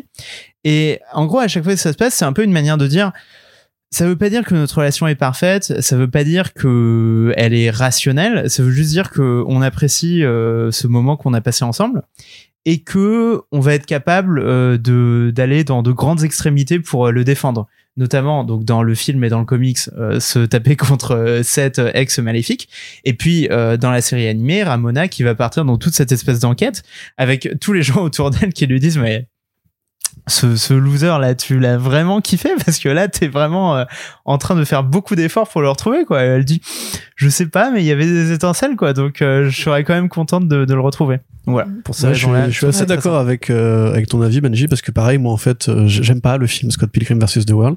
J'aime bien sa bande son, j'aime bien son casting, mais pour moi c'est l'Edgar Wright que j'aime le moins avec Shaun of the Dead. Qui pareil pour moi synthétise en fait un esprit geekos. Last Night in Soho c'était quand même pas extraordinaire. Je le trouve au moins plus esthétique on va dire, mais c'est un autre débat, bon, on va pas faire voilà, c'est genre, c'est un peu les mecs pro-femmes en mode non mais moi j'aime pas Scott Pilgrim. Non mais en fait c'est justement c'est ce qu'on a peur d'être. C'est pour rebondir sur ce que disait Benji, c'est effectivement moi Shaun of the Dead qui a eu des références mais partout, en comics, en dessin animé, en film, etc. C'est une œuvre, je l'ai vue, je trouvais ça marrant, j'ai bien kiffé, j'étais content. mais j'ai pas du tout eu la déflagration que les gens ont eu en disant waouh, ça y est, c'est lui, c'est le nouveau, etc. Et j'étais en mode non, pour moi Hot Fuzz est un bien meilleur film. Ah oui, non mais complètement. Bah, pour moi il y a même pas débat, hein. C'est au niveau du montage, de l'énergie, des gags, tout est meilleur dans Hot Fuzz. Juliette est horrifiée, hein. Mais oui. Non, tu vois aussi horrifiée. Non, et pour moi, juste le meilleur de la Cornetto-trilogie, c'est le dernier. Le dernier pas avant la fin du monde. Qui, pour moi, est en plus tourné en back-to-back avec Scott Pilgrim, parce que les deux films, c'est exactement les deux faces de la même pièce. C'est vrai, sur le fait de devoir grandir, de devoir prendre ses responsabilités et d'arrêter d'être un putain de loser. Bon, voilà. Et nous sommes réconciliés. On fera un Lemon Adaptation Club pour parler de Edgar Wright une autre fois. Juste, je voudrais revenir sur un... Non, mais juste un tout petit truc que disait Juliette par rapport à International Channel de Spotify. Ça va prendre littéralement 20 secondes. Vas-y. Il faut savoir que Bryan Lee O'Malley, donc coréen-canadien, pardon. Et en fait, il s'avère que cette semaine, j'ai pu voir le film d'une jeune réalisatrice américano-coréenne qui s'appelle Past Lives de Céline Song, que je vous encourage à aller voir. Et il y a un moment dans le film où il y a une référence à ce film. Et du coup, quelqu'un lui a posé la question en Q&A, pourquoi cette référence à Eternal Sunshine? Et elle dit parce qu'en fait, Montauk, tout le monde associe cette ville à Eternal Sunshine et ce film-là est extrêmement populaire en Corée. Et du coup, quand tu vois qu'il y a une telle vibe Eternal Sunshine, pour moi, c'est pas du tout un hasard. C'est que je pense qu'en Asie, il y a vraiment un immense culte autour de ce film et autour de Gondry en général. Et je serais pas étonnée que ce soit volontaire de la part de Bryan Lee O'Malley de réinjecter un petit peu d'Eternal Sunshine dans Scott Pilgrim. Mais je trouve que même déjà dans la BD, t'as Ramona qui se change de couleur de cheveux. Oui, c'est carrément. T'as toute la représentation un peu de la neige. Aussi esthétiquement qui représente un peu cette manière d'effacer un peu tes traces aussi avec la neige, de recommencer un peu et tout ça. Et je pense du coup que ce n'est pas une coïncidence. Voilà. Alors tous les fans de Radiohead et de T, Roi Boss et compagnie, en fait, ont les mêmes goûts. C'est peut-être ça aussi. Mais je te permets pas. Mais voilà. Non. J'ai pris son micro pour tousser. Tousser de rire. C'est là qu'on voit les vrais podcasteurs, tu vois. Mais donc, ouais, non, moi, j'aime pas le film parce que justement, j'ai lu la bande dessinée avant, The Book Was Better, etc. J'avais les images de la BD. La BD, pour te répondre, du coup, Juliette, elle est dans la même tonalité que la série animée. À ceci près qu'elle est moins mélancolique parce qu'il n'y a pas le même rapport au temps qui s'est passé. Par contre, il y a vraiment une espèce de flottement permanent entre un truc qui est très sérieux et parfois dramatique, notamment par rapport au trauma, en fait, de Ramona Flowers et de Gideon Graves, qui a été un ex qui l'a abusé, qui était très dur avec elle, et c'est pour ça qu'elle arrive plus à faire confiance. Et à l'inverse, Scott, qui lui est un idiot. Mais qui est un idiot beaucoup moins problématique, dans le sens où, en fait, tout le monde lui dit que c'est un idiot, tout le monde le sait autour de lui. Et lui-même s'en rend compte, tu vois. Il sait la chance qu'il a d'être avec Ramona. Il sait, c'est pour ça qu'il veut se battre pour elle, etc. Comme je pense Bryan Lee O'Malley, enfin je pense à Sparkle Rutil, une amie qui disait que Bryan Lee O'Malley était un bêta cuck absolu. Cherchez sur Google si vous savez pas ce que ça veut dire. Mais je pense que Bryan Lee O'Malley, c'est un mec qui est assez destructeur par rapport à lui-même, l'image qu'il a de lui. Enfin, il a parlé dans différentes interviews, justement, c'est un mec qui a beaucoup confiance en lui, et je pense qu'il met tout ça dans Scott et qu'il exagère les défauts de son personnage par ce biais-là, justement. Comme effectivement dans Bref, où t'as l'épisode de la dépression nerveuse et où, en fait, c'est Kian Kojandi qui dit, moi, en fait, je suis pas un mec très équilibré, et c'est pour ça que peut-être que ma série, elle est un peu problématique. Ça n'excuse rien, mais c'est une sorte aussi de témoignage personnel. Et je trouve que la série animée, justement, restitue très bien ce que je voulais voir de cette scène de date, par exemple, effectivement, qui fonctionne mieux parce que t'as pas effectivement l'idée que c'est Michael Cera. Pour moi, Michael Cera, c'est Superbad, c'est cet acteur canadien absurde qui fait les films avec Seth Rogen ou Jonah Hill et qui, voilà, et à l'époque surtout particulièrement. Super grave. Pour moi, voilà, c'était un mec qui faisait des stoner movies. Quand je le vois justement avec ses mimiques un peu quirky, en plus, il a une façon de jouer qui moi me met mal à l'aise dans le bon sens. C'est-à-dire que je me dis, ce mec est fou. Non mais je l'aime tellement. Il est incroyable. Ouais, exactement. Je l'aime tellement. Mais je suis tellement content de l'entendre en tant que comédien vocal parce qu'en fait, une fois que tu retires sa physicalité, du coup tu retires beaucoup de choses de ce qu'il est, et enfin du coup vive sa physicalité pour la plupart de ses rôles. Mais pour Scott, c'est incroyable parce qu'en fait tu le redécouvres, je trouve. Et en même temps, il reste hyper drôle. Il est hyper drôle tout au long de la série, je trouve. Et je trouve que Scott, c'est le personnage le mieux réussi. Et en même temps, tu peux beaucoup plus rentrer dans le personnage de Scott sans juste voir Michael Cera. Oui, tout à fait. Voilà. En plus, il a une voix qui est assez agréable à entendre. Tu vois, il a cette petite voix un peu naïve, justement, très légère. En fait, voilà, c'est comme ça que moi j'imaginais que Scott Pilgrim parlait pour le coup. Et comme tu dis, ça renvoie à des images très simples, donc les étoiles, Vera Sparks et tout. Le design, c'est pareil, quand justement à la fin de ce date, Ramona commence à se déshabiller et tout, et en fait on met ces petits personnages qui sont comme trois pommes, qui sont chibi, mais qui ont une grande densité intérieure et qui ont quand même une vie sexuelle, qui sont des vrais personnages en fait. Et tu vas toujours avoir cette espèce de croisement qui est le motif de cette série animée en fait, c'est qu'on va aller explorer des figures qui jusqu'ici étaient caricaturales. C'est Lucas Lee, c'était l'acteur caricatural d'Hollywood, le personnage de Roxy, la ninja. Ouais, qui elle pour le coup c'était la seule meuf un peu ouais. C'était la lesbienne en colère hein, on va dire pour être caricatural. Même Gideon, c'était le evil ex manipulateur et tout, et en fait on leur autorise à tous, et là intervient la réflexion par rapport au before, une face cachée où en fait c'est toutes des victimes de leur environnement. C'est-à-dire que par exemple Gideon, il s'est émancipé en fait de sa condition de gros mec bully et tout, enfin qui se faisait bully en devenant un super méchant. Matthew Patel, lui, ça a toujours été l'éternel loser parce qu'il se fait tuer au premier combat. Et on voit jamais, en fait, l'ascension de ce gars-là. Lucas Lee, lui, c'est un acteur, mais en fait, c'est un acteur qui est complètement borderline. Et il est en train, en fait, de vriller. Et il s'aborde lui-même pour pouvoir revenir à une vie plus simple où il va jouer à la console avec son pote, etc. C'est Bryan Lee O'Malley, hein.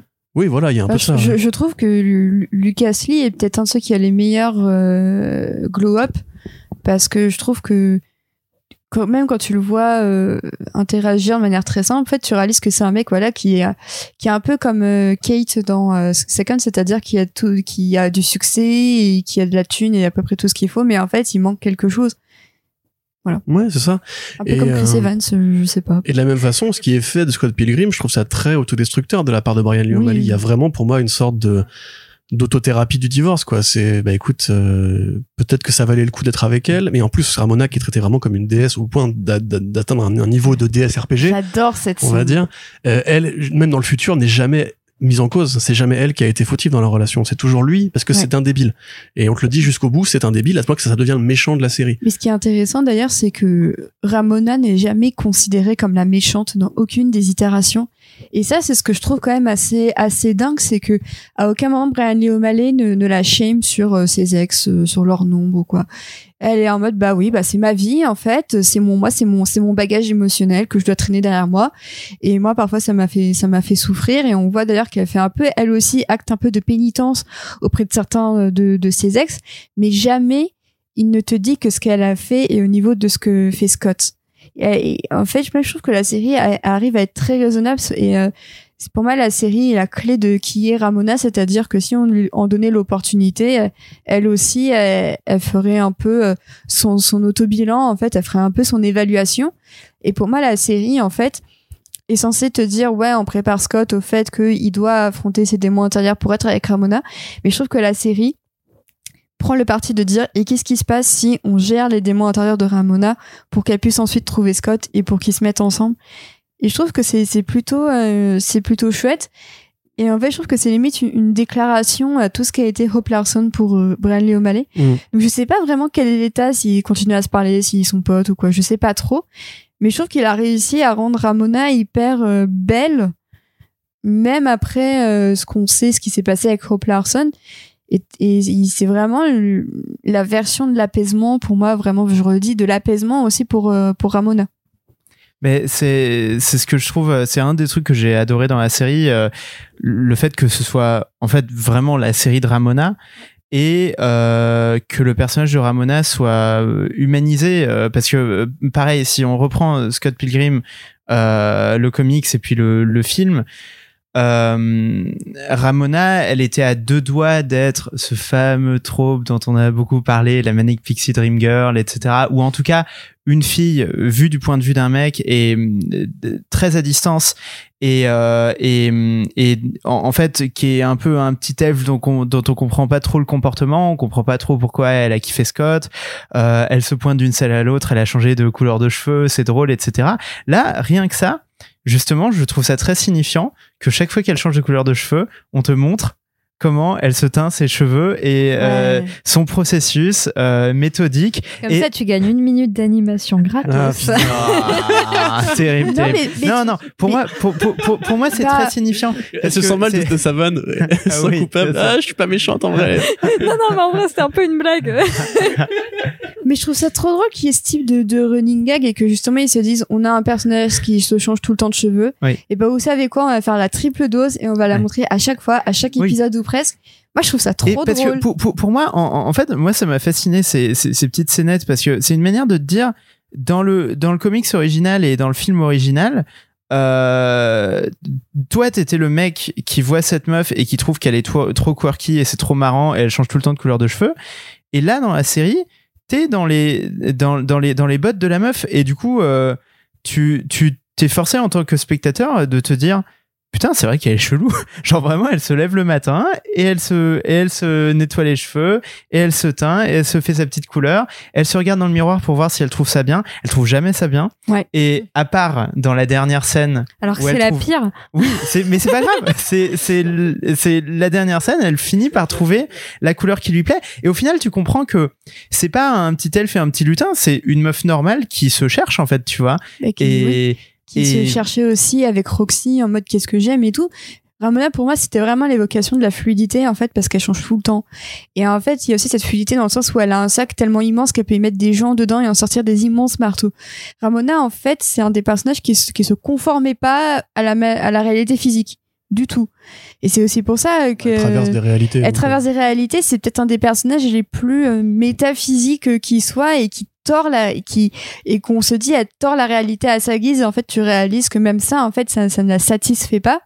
Et que parfois, c'est bien beau de tordre tout à ta guise, mais si tu trouves pas ce qui te fait plaisir, si t'as pas les sparks, bah, en fait, à quoi ça sert? Parce que je trouve qu'en fait, dans cette série, Ramona devient, un vrai personnage, ou en tout cas, une meuf normale, en fait, qui vit une vie normale et qui, justement, comme tu dis, on lui donne l'occasion de revenir, elle, sur les épisodes de sa vie et de présenter ses excuses à ses ex, ou alors de leur expliquer pourquoi ça a pas marché, ou alors elle-même de comprendre pourquoi ça a pas fonctionné, parce que il y en a plusieurs où elle te dit, en fait, je me suis juste barrée avant de chercher à comprendre pourquoi ça avait pas marché. Et là, elle les revoit, elle dit, ah, ok, bah, c'était pour ça, et viens, on en parle. Surtout avec Roxy, parce que justement, c'est peut-être une des scènes les plus vexantes, je pense, pour toutes les lesbiennes du monde dans le film, quand elle dit à Roxy, it was just a phase, tu vois, et que tu te dis, genre, cette meuf s'en bat la race. Genre vraiment, elle a une meuf, elle a son ex, qui revient la voir et qui est genre dégoûtée et qui est furieuse, etc. Et elle lui dit, genre, meuf, calme-toi, c'était juste une phase, en fait, je suis totalement hétéro. Là, dans la série, au moins, elle prend le temps de revenir la voir et de lui dire, genre, bon, bah voilà, je suis désolée que ce soit mal passé, je comprends que j'ai été une connasse, et genre, voilà. Et c'est ce truc un truc que je déteste, c'est les Américains qui reviennent sur le film et qui disent, ouais, en fait, it's just a film about two terrible persons. Bah non, au fond, je trouve ni l'un ni l'autre. Sans doute Scott est un peu un gros con, et voilà, mais c'est un film sur des bolosses, mais comme les gens sont des bolosses dans la vraie vie, tu vois, et je trouve que c'est beaucoup plus un film sur des gens normaux et le fait que les gens normaux aient des défauts monumentaux, qu'un film sur des gens qui seraient anormalement vilain. C'est juste que les gens sont égoïstes et immatures, et l'œuvre parle de ça. Ça va. Et la série parle de ça. Non, mais la série parle de ça de manière très apaisée. Il y a un truc du genre, ok, on est comme ça, mais on peut faire un petit chemin. Ouais, tout à fait. Bah, c'est un peu une deuxième chance aussi, justement, pour Ramona, de ne pas être cette ex toxique, entre guillemets, vis-à-vis des ex toxiques qu'elle avait elle-même. Juliette, tu voulais intervenir? Non, pardon. Enfin, je voulais pas te couper en même temps. Je voulais intervenir, mais je voulais pas te couper. Alors moi, j'ai beaucoup aimé le personnage de Ramona aussi. Enfin, je l'ai plus aimé, on va dire, dans cette série animée, notamment pour tout ce que vous disiez sur le fait qu'elle a l'air enfin d'être une femme qui existe réellement. Et en fait, comme beaucoup de choses avec cette série, j'ai l'impression de beaucoup me répéter. Ce qui, à la base, commence positif, en fait, pour moi, finit négatif. C'est-à-dire que c'est positif parce qu'on a enfin un personnage développé, qui parle, qui machin, qui fait des trucs complètement fous. Et en même temps, à la fin, ça devient négatif parce que du coup, je suis à nouveau... c'est peut-être moi qui cherche trop à comprendre des choses souvent, mais je suis à nouveau plongée dans l'incompréhension. Par exemple, son développement final, je ne comprends pas. C'est-à-dire que, donc, en une minute, la meuf est passée de c'est vrai que j'ai toujours couru, maintenant je vais rester. Et en vrai, même avec la confrontation avec Cole Scott et tout ça, moi je ne comprends rien. Moi j'ai l'impression que la série m'a juste dit non mais fallait qu'elle évolue comme ça, donc je vais vous mettre ça. Mais pour moi, il y a un problème de développement et d'écriture, et en fait ça vient avec la série veut être plus profonde et présenter plus de personnages, mais comme du coup, je trouve qu'elle a beaucoup de carences d'écriture, et ben du coup, je vois toutes les carences à ce moment-là parce que je ne même si je la trouve cool, elle évolue position de Ramona et je trouve la scène toute jolie quand elle lui dit souvent j'ai tendance à pas le dire mais je t'aime, rappelle-t'en et tout. Moi je suis en mode mais ça c'est trop bien, tu vois.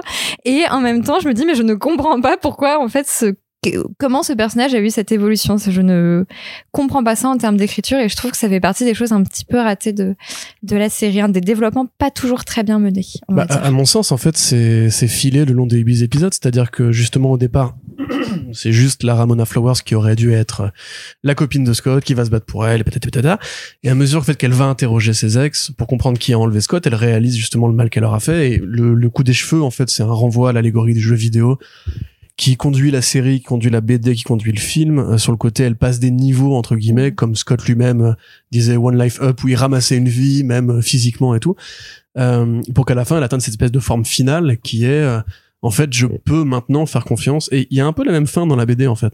C'est dans l'ascenseur où sauf que là, c'est Scott qui lui donne la clé du truc, où elle lui dit, mais comment est-ce que maintenant on va réussir à être ensemble, puisque moi, justement, je n'ai pas confiance en moi et je peux pas être dans une relation, c'est pour ça que toute ma vie, j'ai fui. Et Scott, il lui fait, ouais, mais peut-être que ce coup-ci, en fait, moi non plus, j'ai pas confiance en moi, donc au pire, tentons et on verra bien. C'est limite plus précipité dans la BD en fait. Ouais, mais limite l'accepte mieux de la manière dont tu me le racontes. J'ai l'impression que là il s'est passé quelque chose d'un mec. Alors bon, c'est terrible parce que ça vient d'un mec, mais de quelqu'un qui lui a parlé et dit un truc, plutôt que là où j'ai vraiment l'impression que c'est un truc qui tombe du ciel aussi. Oh putain, je cours, j'arrête de courir. Bah, là où je pourrais te rejoindre, pour moi, elle commence la série animée en courant et à un moment donné, elle réalise que ça ne lui va pas. Rien que le fait que par exemple, elle continue à se teindre les cheveux à tous les épisodes. Tu vois qu'elle continuera vieille d'ailleurs à faire ça. Elle a pas arrêté de faire ça. Oui, mais parce qu'en soi, tu peux très bien à un moment donné de ta vie te dire bon, ok, dans la situation dans laquelle je suis actuellement, ça me satisfait. Peut-être que ça changera. Enfin, je trouve que la série te dit beaucoup. Parfois, ce que tu veux à cet âge-là, ça ne se conviendra pas. Mais ce que tu auras à cet âge-là, ça te conviendra. Et si ça se trouve, tu changeras plus tard. Mais en fait, personne ne le sait. La série te rappelle que très souvent, de nombreuses questions de type existentiel, il y a pas forcément de réponse. Et c'est pas forcément des lacunes scénaristiques. C'est juste l'humilité d'accepter que parfois, quand tu sais pas, tu fais parfois n'importe quoi. Parfois, tu fais la chose à faire. Mais dans tous les cas, il n'y a pas forcément, je trouve aussi, de rappeler de bonnes ou de mauvaises réponses. C'est-à-dire que même si Ramona avait continué à courir après, ça m'aurait pas dérangé. Et le fait qu'elle s'arrête me dérangeait pas non plus, parce qu'à un moment, il faut qu'il se passe quelque chose. Et je suis d'accord avec toi, mais c'est justement l'inverse que je reproche à la série. Je reproche à la série d'essayer de me donner une réponse, un développement et un machin, une fille qui se rend compte de quelque chose. Et moi, j'aimais bien. Pour moi, elle s'en rend pas compte à la fin. Moi, j'ai vraiment l'impression qu'il y a un truc. Bon, bref, mais non, mais quand tu la vois pendant quasiment 6 épisodes, avoir un regard dans le miroir en mode machin et tout. Cette Ramona là, t'as l'impression que au contraire c'est la quête de trouver Scott qui lui redonne goût à la vie, parce que elle savait pas où elle en était avant ça. Moi, je trouve qu'elle s'en rend compte juste avant d'embrasser Scott, et que là il y a le pssst qui fait qu'en fait t'as une sorte de quatrième acte au troisième acte. Et là par contre où je voulais te rejoindre, c'est que par contre moi si je vois Even Older Scott, on va dire donc le boss final de la série animée, jamais de la vie je reste avec Scott Pilgrim. Oui, je me suis fait la même remarque. Parce que même si tu sais pas comment marche le temps, si c'est une prospective, Old Man Scott. Voilà, et là pour le coup c'est vraiment c'est vraiment en fait ce que les gens de Twitter justement ont fait de Scott Pilgrim. C'est-à-dire qu'en fait toutes ces théories en côté Scott is the real villain of the comics, of the movie, etc. Ouais. Tu sens que Bryan Lee O'Malley, même s'il dit qu'il s'en fout, etc., il a intégré cette réflexion dans son processus et qu'il essaye d'imaginer, ou alors, encore une fois, c'est autodestructeur sur le côté, je suis un quarantenaire qui a fait des conneries et je l'assume. Ouais. C'est qu'en fait, plus il vieillit, plus ça devient une caricature de mec toxique. À tel point que finalement, il coupe tous les ponts avec tout le monde.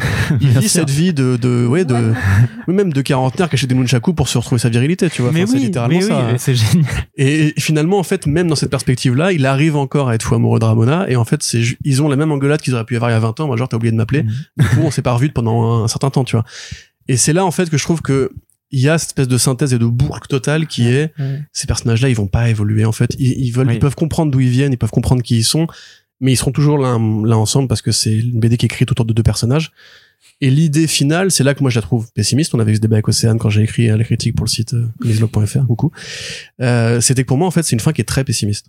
C'est une fin en fait qui te dit l'amour ça finit pas bien, et tu seras jamais amoureux, enfin tu seras jamais heureux comme au début de ta découverte de l'amour, ta découverte de la femme de ta vie à 20 ans, et en fait à 40 ans tu te réveilles un jour, t'as tout foiré, et tu peux juste regarder en arrière et te dire qu'est-ce que j'aurais pu faire différemment.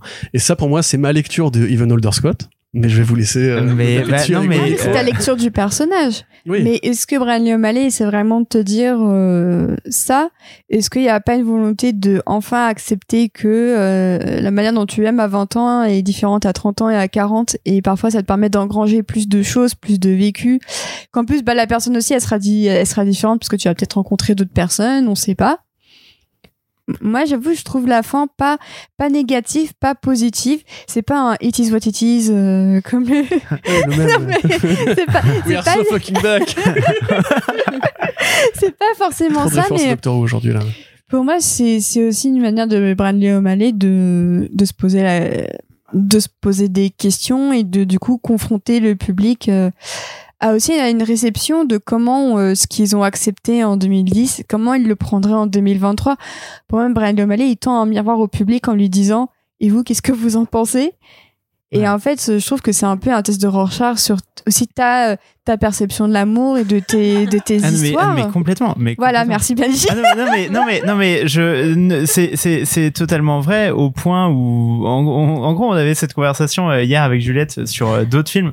Et d'ailleurs, oui, c'est terrible parce que tu m'as vraiment coupé l'herbe sous le pied en commençant ton intervention tout à l'heure en disant ça fait penser à Eternal Sunshine. Ah oui, mais il ne fait pas bien du coup. Il avait un plan de bataille en tête là. Voilà, c'est ça. Moi, parce que en gros, je fomentais cette réflexion depuis plusieurs jours. Il y a un certain nombre d'œuvres qui ont exploré la même question et qui ont eu la même réponse et qui sont des œuvres qui me touchent beaucoup. Donc, Eternal Sunshine of the Spotless Mind, Marriage Story. Et Before Sunset. Et bientôt Past Lives tu verras.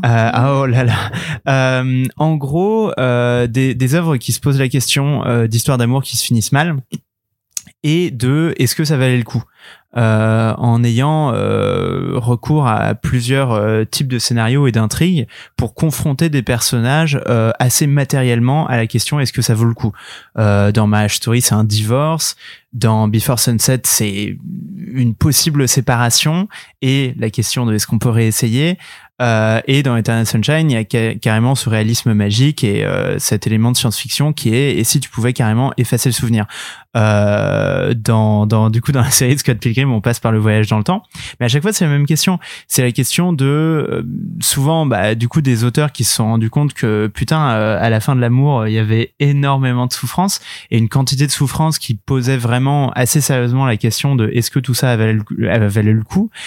Et c'est la question que posent Older Scott et Even Older Scott, parce que c'est vrai que les mecs sont devenus zinzins, quoi, tu vois, et je trouve ça, pour le coup, c'était aussi un moment de la série où j'étais assez mal à l'aise, parce qu'ils vont assez loin dans le délire de c'est vraiment une merde, le Even Older Scott, quoi, vraiment, genre, c'est quelqu'un qui est, tu te dis, il a passé le point de non-retour, genre, ce bonhomme, je sais pas comment il va évoluer dans le reste de sa vie, mais ça va très très mal, quoi. Et pourtant, donc, de se dire que il a tellement mal vécu sa rupture qu'il en est arrivé à ces extrémités-là et qu'il a jeté, en gros, sa vie dans le caniveau, Bryan Lee O'Malley arrive quand même à te répondre en vrai, ça valait le coup. Et s'il fallait le refaire, il faudrait laisser le jeune Scott et la jeune Ramona avoir le droit de s'embrasser sans avoir un bouclier entre eux, parce qu'en vrai, ils s'aiment et donc laissez-les s'aimer, tu vois, même si à la fin, ça se finit très très mal. Laissez-leur cette chance parce qu'il faut qu'ils puissent vivre ça. Et donc, pour moi, c'est quand même c'est une fin qui optimiste, c'est peut-être difficile à dire, mais en tout cas, c'est une fin qui veut croire dans l'amour, ne serait-ce que le temps que ça dure. Et je rajouterais un truc, c'est que maintenant que on va dire le Scott du présent, il sait à quoi va ressembler le futur. Ouais. Comment est-ce que ça va influer sur ses relations avec Ramona qui est également au courant de tout ça? Je me répète, on ne sait pas. Et si ça se trouve, en fait, ça va avoir une bête d'influence sur eux parce qu'ils vont pouvoir se dire, en vrai, on a toutes les clés en main pour que ça vire pas, que ça tourne pas au vinaigre parce qu'on est préparé. Et c'est ce qu'on voudrait tous, je pense, c'est se dire, tiens, on est préparé à ce que ça finit aussi mal. Du coup, quand on revient en arrière, on essaie un peu de slalomer. Et si ça se trouve, parfois, on réussit. Et si ça se trouve, en fait, ça va totalement les défoncer. Au bout de 6 mois, ils vont se dire, ouais... Parce qu'à un moment, il y a cette réplique aussi où il dit, est-ce que ça valait le coup de le faire ? Je sais plus comment exactement ils le disent, mais ça m'avait beaucoup marqué dans la formulation. J'avoue vraiment, je sais plus la phrase en tête, mais il dit un truc sur ouais, mais du coup, regarde comment on va devenir. Est-ce que ça vaut le coup quand même de le faire ? Si ça se trouve, en fait, ça va un peu aussi précipiter notre chute. En fait, ils ne tiennent qu'à eux, dans leurs petites mains et dans leurs petits yeux de manga, à se dire on va être plus fort que ça, ou alors de succomber à l'ancienne mentalité qui est encore de tout faire foirer. Mais je pense que Bryan Lee O'Malley a à la fois en ces personnages de se dire bah en fait ça se trouve maintenant ils vont pouvoir évoluer même sans moi, et maintenant c'est au public de les faire évoluer parce que j'ai adapté Scott Pilgrim de la manière dont je pouvais adapter 140 000 fois. Et d'ailleurs, je rappelle que dans le film, il y avait une fin alternative où Scott finissait avec Knives Chau. Tout à fait. Et dans ce cas, et je trouve que la meilleure timeline, c'est dans laquelle ça ne se produit jamais. Je trouve qu'à côté de ça, tu vois, toutes les fins possibles et envisageables sont plutôt chouettes. Et puis, il faut juste pas oublier que ça se trouve, Ramona, en fait, elle va rencontrer une autre personne. Scott, il va peut-être rencontrer une autre personne. Il y a tellement de possibilités, en fait. Je sais pas. Moi, là où je serais presque un peu plus d'accord avec Corentin, après, j'aime beaucoup ce que tu racontes. Voilà. Rejoins le côté neutre de la fin.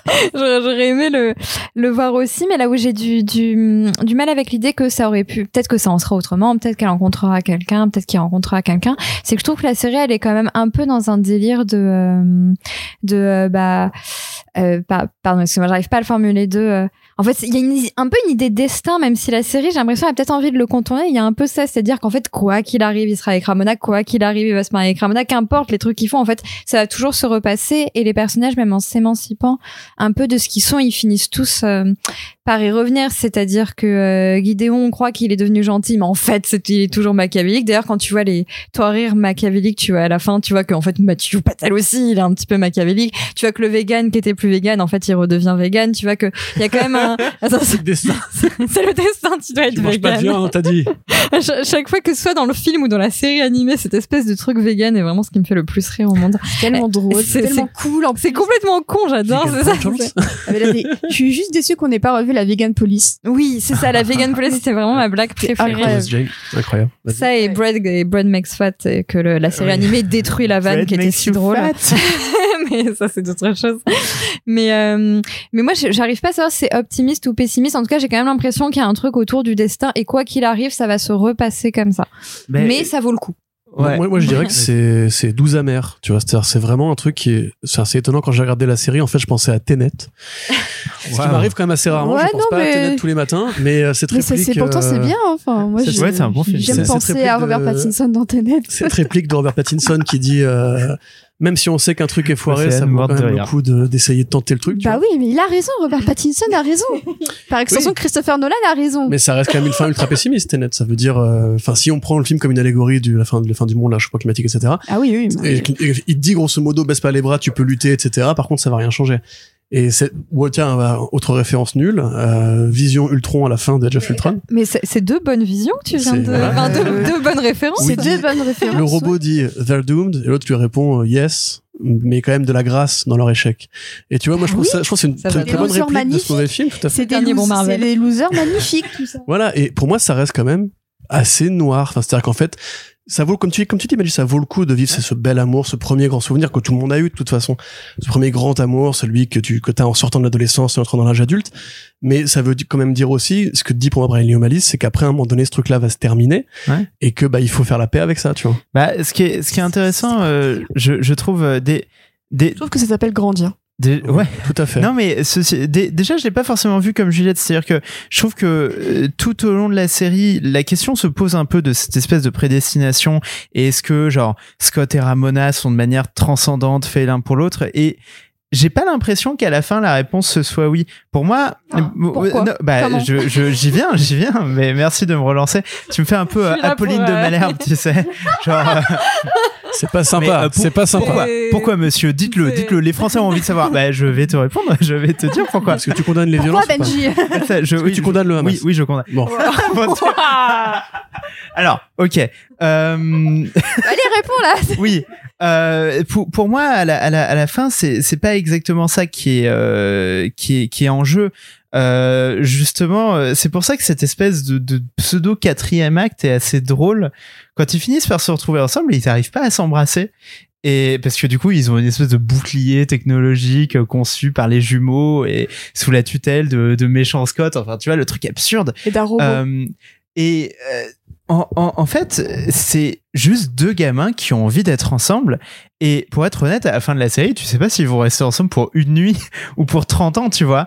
Mais c'est juste deux gamins de 20 ans qui, à ce moment T très précis de leur vie, ont vraiment juste envie de passer un peu de temps ensemble, tu vois. Mais là, moi, ce que je comprends pas, quand genre, ils en ont envie, tu vois, ils arrêtent pas d'essayer de s'embrasser, ils se cognent contre le bouclier. Ce que je comprends pas, c'est quand ça, non, ça, je comprends, c'est quand tu dis, on sait pas s'ils vont passer plus d'une nuit ensemble, mais pour moi, c'est sûr que oui, puisque, justement, par rapport à ce bouclier, quand Even Holder Scott arrive et qu'il dit, bon, je sais pas comment, mais en fait, je sais que finalement, vous allez quand même détruire le bouclier, moi, j'ai vraiment l'impression que quoi qu'il se passe, tous les chemins mènent à, eux ensemble, voire jusqu'au mariage. Il y a aucun moment où je me dis ils vont passer qu'une nuit ensemble, parce que je suis en mode non mais de toute façon la série m'a montré que tous les chemins faisaient qu'en fait ils passaient pas qu'une nuit ensemble. Pour moi c'est un peu plus ouvert. Après ça, genre ça nous mène dans des questions d'un nerdisme terrible sur genre quelle version du voyage dans le temps on a dans, tu vois. Mais juste l'autre truc c'est sur l'optimisme ou le pessimisme, comme disait Océane, sur est-ce que leur version de leur relation pourrait être différente à partir de ce qu'ils ont vu. Pour moi, il y a quelque chose d'assez touchant quand on voit le Even Older Scott qui parle à la vieille Ramona, et qui lui dit ouais mais c'est parce que tu m'as lâché, etc. Elle lui dit mais gros, on a eu un problème, j'ai fait une pause et c'est toi qui m'as ensuite lâché. Parce que lui, il est devenu genre mascu viriliste, il était en mode je lui reparle plus jamais, je vais faire des pompes, je vais regarder des trucs de genre Andrew Tate, ouais, ça... voilà, c'est ça, tu vois, je vais devenir un gros mascu, fuck cette meuf aux cheveux roses et tout, machin. Et elle lui dit mais c'est toi qui es un gros con, genre on a eu un problème, tu vois. Et effectivement, Ramona, c'est une meuf qui s'est souvent barrée, c'est une meuf qui genre essaye tout le temps de changer de couleur de cheveux parce qu'elle est jamais satisfaite. Et pour plein de raisons, tu te dis que oui, à un moment, elle va avoir un problème et elle va dire à Scott c'est fini, mais c'est peut-être pas vraiment fini. Et le fait que lui, il ait été suffisamment con pour croire ça et couper les ponts et devenir une grosse merde, en gros, c'est ça qui produit la fin de leur relation dans cette version-là de l'histoire. Mais du coup, les jeunes, Scott et Ramona, ont vu cette version-là de l'histoire et ont vu ce dialogue-là. Et du coup, tu te dis peut-être... Et en plus, le jeune Scott, il a quand même l'air de penser que le vieux Scott est vraiment un gros con. Ouais. Donc, je vous laisse parler toutes les deux. Moi, il y a une carte dont on n'a pas encore trop parlé et qui pourtant est également présente dans le futur de Scott. C'est Wallace. Et Wallace, en fait, c'est exactement ça. C'est-à-dire que c'est le mec qui tombe enfin sur un mec qui a des sparks. Mais on ne sait pas si ce mec-là, c'est son mari plus tard. Et je trouve qu'il apporte la toute petite dose à la fin de peut-être que c'est lui, peut-être que c'est pas lui, mais il y a eu des sparks. Qu'est-ce que ça veut dire son futur ? Bah, ça veut dire qu'en tout cas, il y a eu cette personne dans son histoire perso juste après. Juste après le dégât. C'était hyper drôle. Le mec de la sœur, c'est génial ça. Tu veux qu'on répète des scènes dans ta caravane ? Oui, voilà. Ouais. Désolé, je trouvais ça trop drôle. Lucas Lee. Mais oui, c'est vrai qu'il y a tout ça. C'est le vegan. C'est le vegan, c'est Todd. C'est hyper drôle. Qu'est-ce que c'est ? Ah, mais il va falloir qu'on parle de l'humour à un moment parce que je pense qu'il y a aussi ça qui nous sépare. Mais ça fait rire. Mais du coup, donc Wallace. Qui déjà donc on découvre aussi un peu plus sa vie, donc il n'est pas avec Steven Stills, en tout cas pas dans cet univers là, alors que c'est pourtant le cas dans le manga, donc c'est pas montré dans le film, mais t'as Steven Stills et Wallace qui finissent par date. Ouais. Trop cool. Oui, bien sûr. Mais ouais. Et du coup, donc là, on a encore une nouvelle itération de Wallace qui pêche encore d'autres mecs et franchement, good for him. Mais qui est tellement toxique, c'est fou. C'est Roman Roy. Hein. Mais c'est hyper drôle parce que du coup, la fin, je la trouve assez touchante. En plus, c'est hyper romantique. C'est à Paris. Il est en mode, ouais, c'est deux Canadiens à Paris. Et pourtant, tu ne sais pas si ce sera son mari. Et je trouve que c'est le meilleur reflet pour dire, de la même manière qu'on ne sait pas si ce mec que Wallace Pécho, et avec qui pourtant il y a des étincelles, ce sera son mari plus tard, on ne sait pas forcément ça non plus pour Scott et Ramona.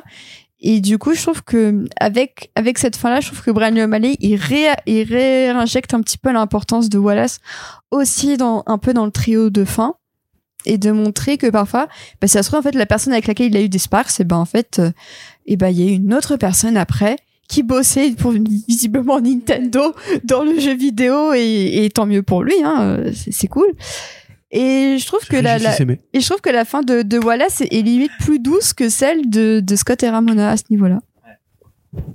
Je sais plus ce que j'allais dire sur l'humour. Sinon moi je peux enchaîner parce que j'avais encore deux thèmes à creuser, juste pour que du coup Juliette ait des trucs à dire et puisse se lâcher, des boules de feu, etc. L'épisode documentaire sur le tournage du film Scott Pilgrim qu'on pourrait voir comme une sorte de petit spin-off de la trilogie Cornetto, puisqu'il y a Simon Pegg et Nick Frost qui font un petit caméo avec Edgar Wrong, avec c'était le directeur photo, c'est ça qui était aussi référencé. C'est Jean de machin. Jean de Pope. Pope. Et en fait, le directeur photo du film, c'était Bill Pope, qui a notamment bossé avec Sam Raimi sur les Spider-Man et qui, malheureusement, termine sa carrière chez Marvel Studios. Voilà. Et donc là, on a une parabole aussi sur le côté, le raisonnement des studios, le fait de monter le film Scott Pilgrim, où Matthew Patel est le grand patron à la David Zaslav du bordel. Où on a donc une Ramona qui joue la doubleuse cascade de Ramona, mise en abîme, blablabla. Et donc, la plus grande fan du monde du film Scott Pilgrim va nous donner son avis sur cet épisode. Personnellement, j'ai bien aimé, je tiens à dire. Mais voilà. Parce que pour aborder l'humour, je pense que comme c'est l'un des épisodes concept où il y a le plus de vannes... Je pense que c'est le plus clivant. Ah ouais ? Avec la fin... Alors, avec le premier épisode... et celui du documentaire et le dernier épisode, je trouve que c'est les trois peut-être les plus clivants. Eh ben, clivons-nous alors. Non, bah alors je ne suis pas, je pense, la plus grande fan du film. Mais bon, c'est vrai que j'en suis très fan quand même. Twitter est là pour témoigner. Hein. Twitter est là pour témoigner. Non, moi j'aime bien aussi. Parce que pour moi, beaucoup, je sais. Il est dans mon top 10 ever. Hein. Waouh. Wow. Ah ouais, non, après, c'est plus que moi. Scorsese sur Birdman. Oh, comment? Oui, mon Dieu. Ouais, la comparaison est interdite. Ouais, c'est un peu dur. Mais oui, non, moi j'ai pas du tout aimé cet épisode. Alors en fait, moi c'était... Avant, j'étais plutôt chaude avec la série. J'étais en mode très bien, on s'amuse, c'est marrant, c'est mignon. Tout va bien, je vois une certaine singularité, machin. Tout allait bien. Et là... patatras. Alors, je tiens à préciser qu'il y a quand même des choses qui m'ont fait mourir de rire dans cet épisode, notamment Edgar Wrong. Alors, je sais que c'est complètement con comme humour, mais alors ça fonctionne avec ma vibe, parce que la série ne me fait pas trop rire de manière globale, et pour moi, c'est un défaut. Après, pour la défense de la série, je me considère comme bon public dans la vraie vie. Bon public dans la vraie vie, mais très très chiante avec les films. C'est-à-dire que autant là, tous, vous pouvez faire n'importe quelle vanne, je serai en train de rire, mais les films, il faut vraiment, je sais pas, il y a peu de films arrivent à vraiment me faire rire, et du coup, Scott Pilgrim, la série, le film arrive à me faire rire, mais la série n'arrive pas à me faire rire. Donc, bref, je sais pas pourquoi je partais là-dessus. Oui, juste pour dire que du coup, je trouvais la série pas très drôle, mais que dans cet épisode, que je n'ai pourtant pas du tout aimé, c'est peut-être l'épisode où j'ai le plus ri, paradoxalement. Et sinon, en fait, là où pour moi, cet épisode a un peu, marqué le cap de mes difficultés avec la série, parce que d'un coup, on était à fond sur le film, on parle du film, c'est tout un truc sur le film, et de méta avec le film et tout ça. Et là, je me suis dit...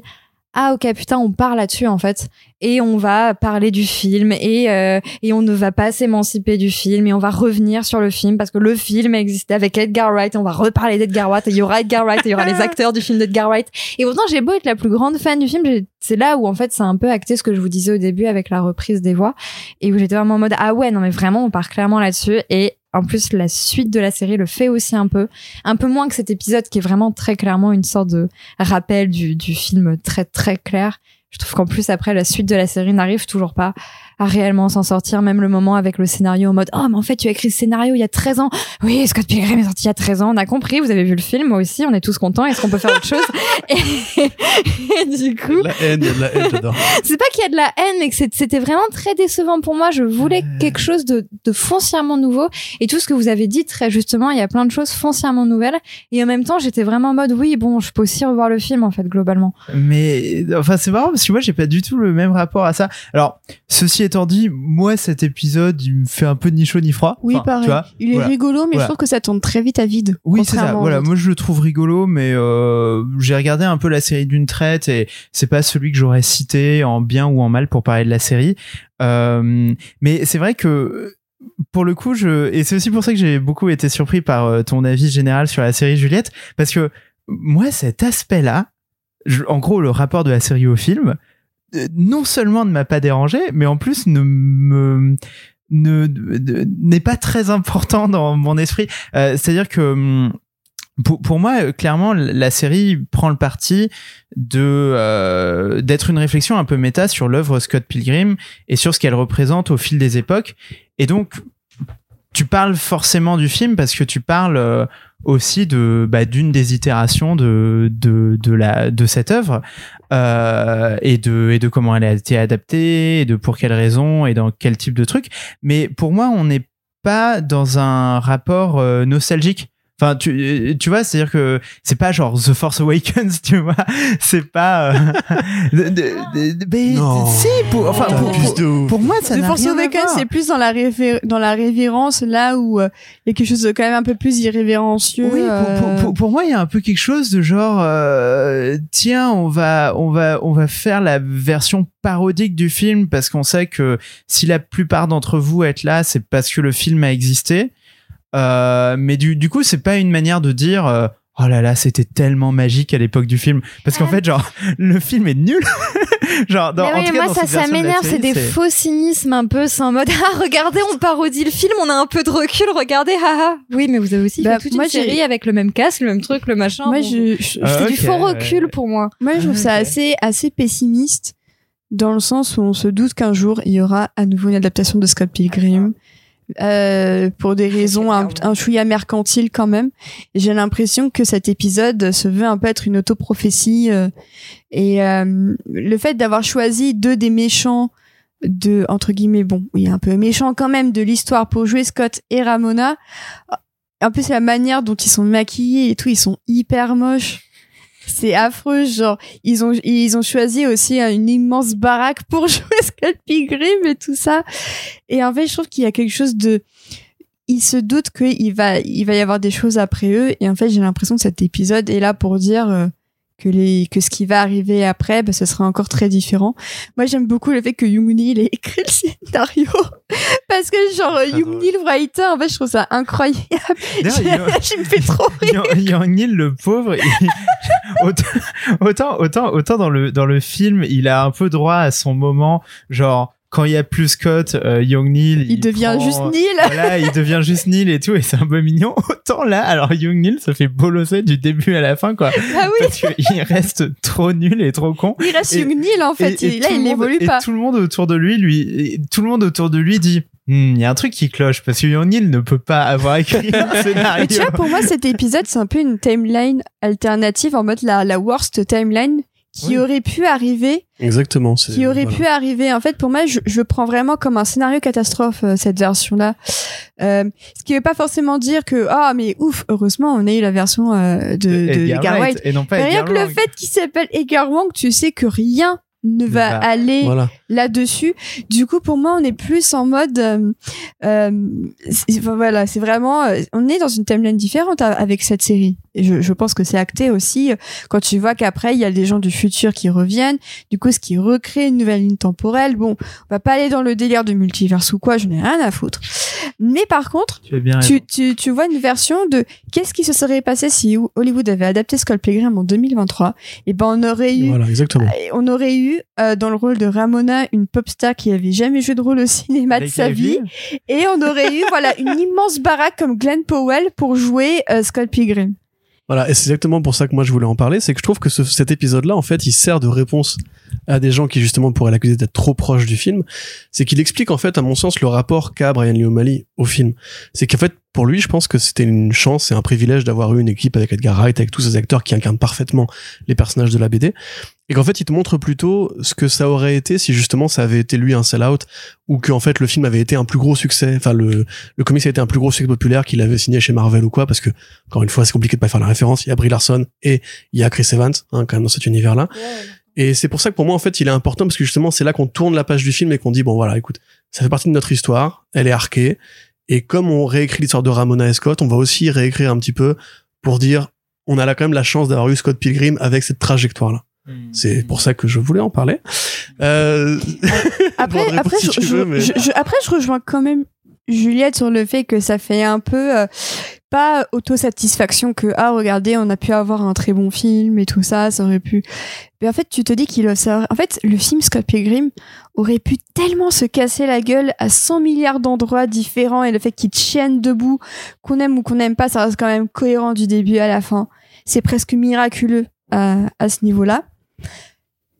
Il reste quand même debout, le film, et ouais, le fait que même il y ait une sorte de tournage et qu'ils disent ouais, au bout de 2 jours il y a genre 30 millions de dollars de dettes. En fait, moi, ça m'a rappelé Community avec cet épisode du Abed Redux, et justement j'avais vu des gens dire que cette série Scott Pilgrim était une sorte de Redux, et en vrai je suis un peu d'accord avec ça, et du coup moi cet épisode de Scott Pilgrim m'a vraiment fait penser au Abed Redux de Community, dans le sens au bout de 2 jours ils étaient déjà fauchés, ils avaient déjà 50 jours de retard, dans ce truc très absurde de regarder une entreprise qui se casse complètement la gueule, parce que de base, si cette version-là du film Scott Pilgrim par Edgar Wright existe, c'est pour des mauvaises raisons. Mais alors mais c'est super intéressant ce que vous racontez, et j'aimerais vivre dans un monde où je suis entièrement d'accord avec vous. Mais pourrais. Mais ce n'est pas ma timeline. Hein. C'est juste un choix à faire. Ce n'est pas ma timeline, et quand j'entends un mec faire sa série sur Netflix et me dire ouf, heureusement que je suis pas invendu. Alors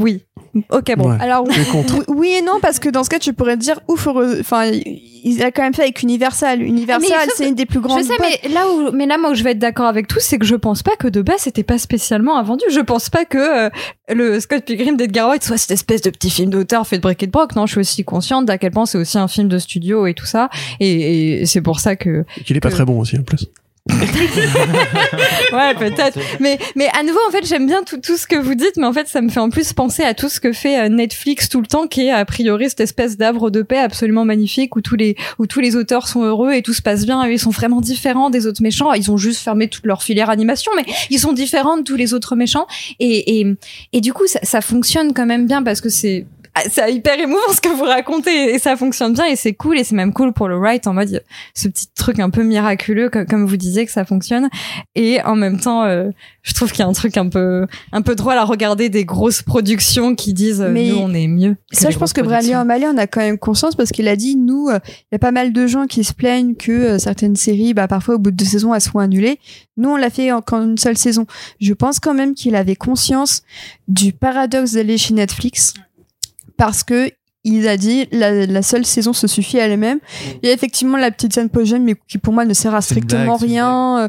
Et voilà, ça fait un peu on se fout de la gueule des post-gènes, parce que fait aussi pas mal Netflix d'ailleurs, suivant le chemin de Marvel et DC et tout ça. Non, pour moi, Bryan Lee O'Malley a au contraire conscience de la fragilité que représente cette série, du quasi-miracle que ça représente, que ça existe, que oui, c'est aussi parfois s'allier à quelqu'un qui est pas forcément ton allié de base, mais il sait que ça peut disparaître en un claquement de doigts. Il en est conscient à chaque seconde de la série, je pense, et c'est pour ça qu'il te dit on a tout fait en une saison, comme ça, même si c'est annulé, au moins, on aura fait... Mais et c'est ça, et c'est aussi une preuve de justement j'y vais un peu perdant, parce que je sais qu'en plus ça va pas parler à beaucoup de gens, et la série a pas eu une audience, un succès d'audience retentissant, et non, elle a même pas été dans le top 10 aux US.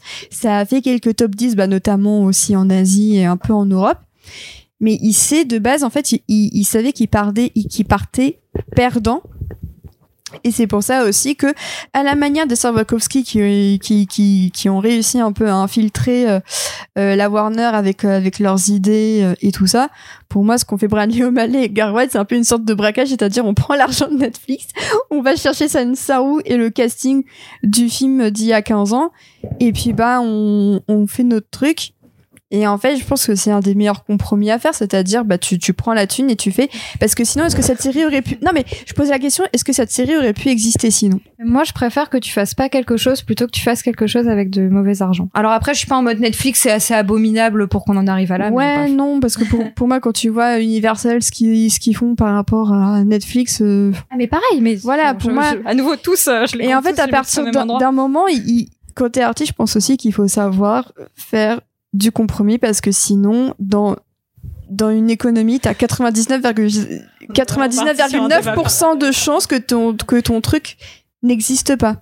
Mesdames, on va maintenant couper court à ce petit débat, qui est très intéressant néanmoins, parce que ça fait 1h40 qu'on parle. Déjà, qu'on a dit beaucoup de choses. Est-ce qu'on fait un rapide point sur l'humour ou est-ce qu'on conclut? Mais même visuellement, on n'a pas trop. On n'a pas parlé visuellement. Bah après, parce qu'on a été directement au cœur du propos, donc on peut parler de l'esthétique si tu veux. Moi, j'ai juste vraiment un mot à dire sur l'esthétique que je trouve hyper intéressante. Je trouve que c'est un très bon, encore une fois, compromis, mais parce que pour moi, une œuvre est une affaire de compromis. Et du coup, je trouve que la patte Bryan Lee O'Malley se mixe très bien à l'esthétique Science SARU, avec tous ces corps qui se déforment avec le temps, avec la géographie et tout ça. J'ai trouvé ça un peu sage en dehors des passages d'action, et en même temps, je sais pas franchement quel était le budget de la série, et j'ai pas l'impression que c'était autant que ça. Netflix donne jamais leur budget, donc de toute façon on saura pas. Non, mais même sans Netflix, ce que Science SARU avait mis comme crew sur le truc, je sais pas forcément combien ils étaient, mais je pense pas qu'ils étaient tant que ça. Mais je trouve que ça reste quand même plutôt intéressant comme tentative d'adapter au style près des personnages d'un manga. Et du coup, moi, je suis plutôt contente du résultat. Mais c'est vrai que je m'attendais peut-être à un peu plus de folie à ce niveau-là. Moi, je suis prêt à faire une petite conclusion sur mon avis sur la série. Je sais pas si c'est le moment du podcast. On va le faire, juste rapidement. Donc, vas-y, Juliette. Oui, non, juste sur l'esthétique, j'ai... Rien à dire à part je suis entièrement d'accord avec Océane. Je tiens à dire, d'accord sur certains trucs. Netflix, du coup, quand même, qui a communiqué sur la série qu'avec les éléments de l'épisode 1, excusez-moi, justement pour éviter les spoilers, etc., continue la campagne de promo maintenant que tout le monde a vu la série. Vous avez une vidéo 10 minutes où vous avez Bryan Lee O'Malley et Ben David Grabinski, qui est le co-créateur, qui vont chez Science SARU au Japon et qui expliquent un petit peu comment s'est fait le travail avec eux. On sent beaucoup de liberté, je trouve, limite, en fait, trop de liberté par endroit. L'épisode 2, notamment, où c'est beaucoup plus animé, il y a beaucoup plus de distorsion et tout. C'est plus calme par endroit, peut-être parce qu'on les a cadrés en cours de route. Dans l'ensemble, ça reste quand même, je trouve, agréable à regarder. C'est généreux, c'est visuel, ça travaille pas les codes Scott Pilgrim par rapport au côté jeux vidéo, même les armes qui sont fluo, etc. Donc, maintenant qu'on a, du coup, fait ce petit point-là. Oh, excuse-moi, désolée. Juste ça va durer une minute, mais c'est juste pour terminer sur l'animation, et notamment par rapport à comment Netflix le gère. Récemment, j'ai pu, participer à une rencontre avec l'un des peut-être c'est pas le chef animateur, mais l'un des grandes têtes de l'animation du Pinocchio Del Toro, et qui parlait donc un peu de comment il bossait, donc notamment avec Del Toro et tout le reste, et notamment avec Netflix, et où en effet là où tu parles d'un peu trop de liberté de temps en temps, c'était assez intéressant de l'écouter et de dire que de toute façon en fait Netflix ils te donnent l'argent et après ils sont plus là. Et qu'ils disaient que ils n'avaient aucune vision du budget. On ne sait pas combien a coûté Pinocchio. Eux-mêmes qui étaient sur le truc, ils ne savaient pas quel budget ils avaient, mais ils savaient que dès qu'ils demandaient quelque chose, n'importe quoi, tic, il arrivait le lendemain par colis rapporté par Ramona. Et donc voilà, ça c'est pour ça que pareil pour Scott Pilgrim, je sais pas, mais ça peut expliquer genre une certaine liberté, c'est presque incohérence peut-être même parfois d'une certaine manière, puisque c'est quelque chose qui est pas très encadré. C'est pas tout à fait nouveau. Même pour Chicken Run 2, il y avait eu la rencontre à la Cinémathèque la semaine dernière avec Peter Lord et Sam Fell, et qui du coup expliquaient qu'ils avaient quand même bossé pendant 6 ans sur le film. Ouais, 6 ans, c'est quand même énorme. Donc moi je trouve pas le film assez extraordinaire, justement. Chicken Run 2, je pense qu'au contraire Netflix aurait pu davantage s'imbriquer un peu dans le film pour dire quand ça allait pas, mais ça c'est un autre débat. Mais j'ai l'impression qu'en tout cas l'hémorragie chez Netflix au niveau de l'animation s'est un peu arrêtée. Moi j'ai plus un problème avec la manière dont ils la vendent, ce qui est aussi un autre débat, mais je suis pas du tout fan de la manière dont ils arrivent à exploiter leur catalogue d'animation, et je trouve que la manière dont ils ont traité notamment Nimona, qui a quand même réussi à choper 2-3 récompenses au niveau du film le plus queer de l'année et tout, ce qui est totalement vrai, c'est 100% queer du début à la fin. Ça a été 4 semaines de promo avant la sortie, quoi. Ouais, à Annecy, ils ont tout donné, et puis après, finito, quoi. Ouais, parce que je trouve assez... Pour moi, c'est pas tant... déjà, les layoffs et tout ça, même si là, ils ont quand même bien stabilisé leur situation, qu'il n'y a rien eu de dramatique depuis, on va dire. Donc peut-être qu'enfin, ils ont réussi à un peu rééquilibrer leur budget, ce que j'espère pour toutes les personnes impliquées dans ces niveaux-là. Mais je sens qu'au niveau créatif, sans parler de paresse, en fait, on sent qu'ils sont là pour filer la thune, mais qu'ensuite, au niveau des vues, ils communiquent pas. En fait, parfois, je me demande à quoi sert l'animation sur Netflix. Et ça, je pense que ce serait un débat assez intéressant, parce que je trouve que Scott Pilgrim est un peu une sorte d'ovni à ce niveau-là, dans le sens où on devine qu'il y a des vrais gens capables de s'autogérer dans des situations un peu critiques, comme Edgar Wright avec le budget, Bryan Lee O'Malley au niveau de l'écriture. On sent qu'il y avait des gens vraiment bien fixes et expérimentés derrière, ce qui n'est pas le cas de Chicken Run, par exemple. Ouais. Juste pour rapidement, nous avons la chance d'avoir couvert la campagne de promo de Nimona sur le site Comics Blog. C'était 4 semaines de promo, trailer, extrait, visuel, poster, etc. Il n'y a même pas vraiment eu d'image, d'interview commentée de Andy Stevenson ou quoi. C'était très léger. Scott Pilgrim, ils étaient un peu prisonniers parce qu'il fallait pas spoiler, mais maintenant ça commence à aller mieux. Ils font de la post-promo, ce que Netflix fait très rarement normalement, à part pour ses gros succès. Il y a rarement des vidéos bonus, des making-of, etc. Là, ils le font parce qu'ils pouvaient pas le faire avant.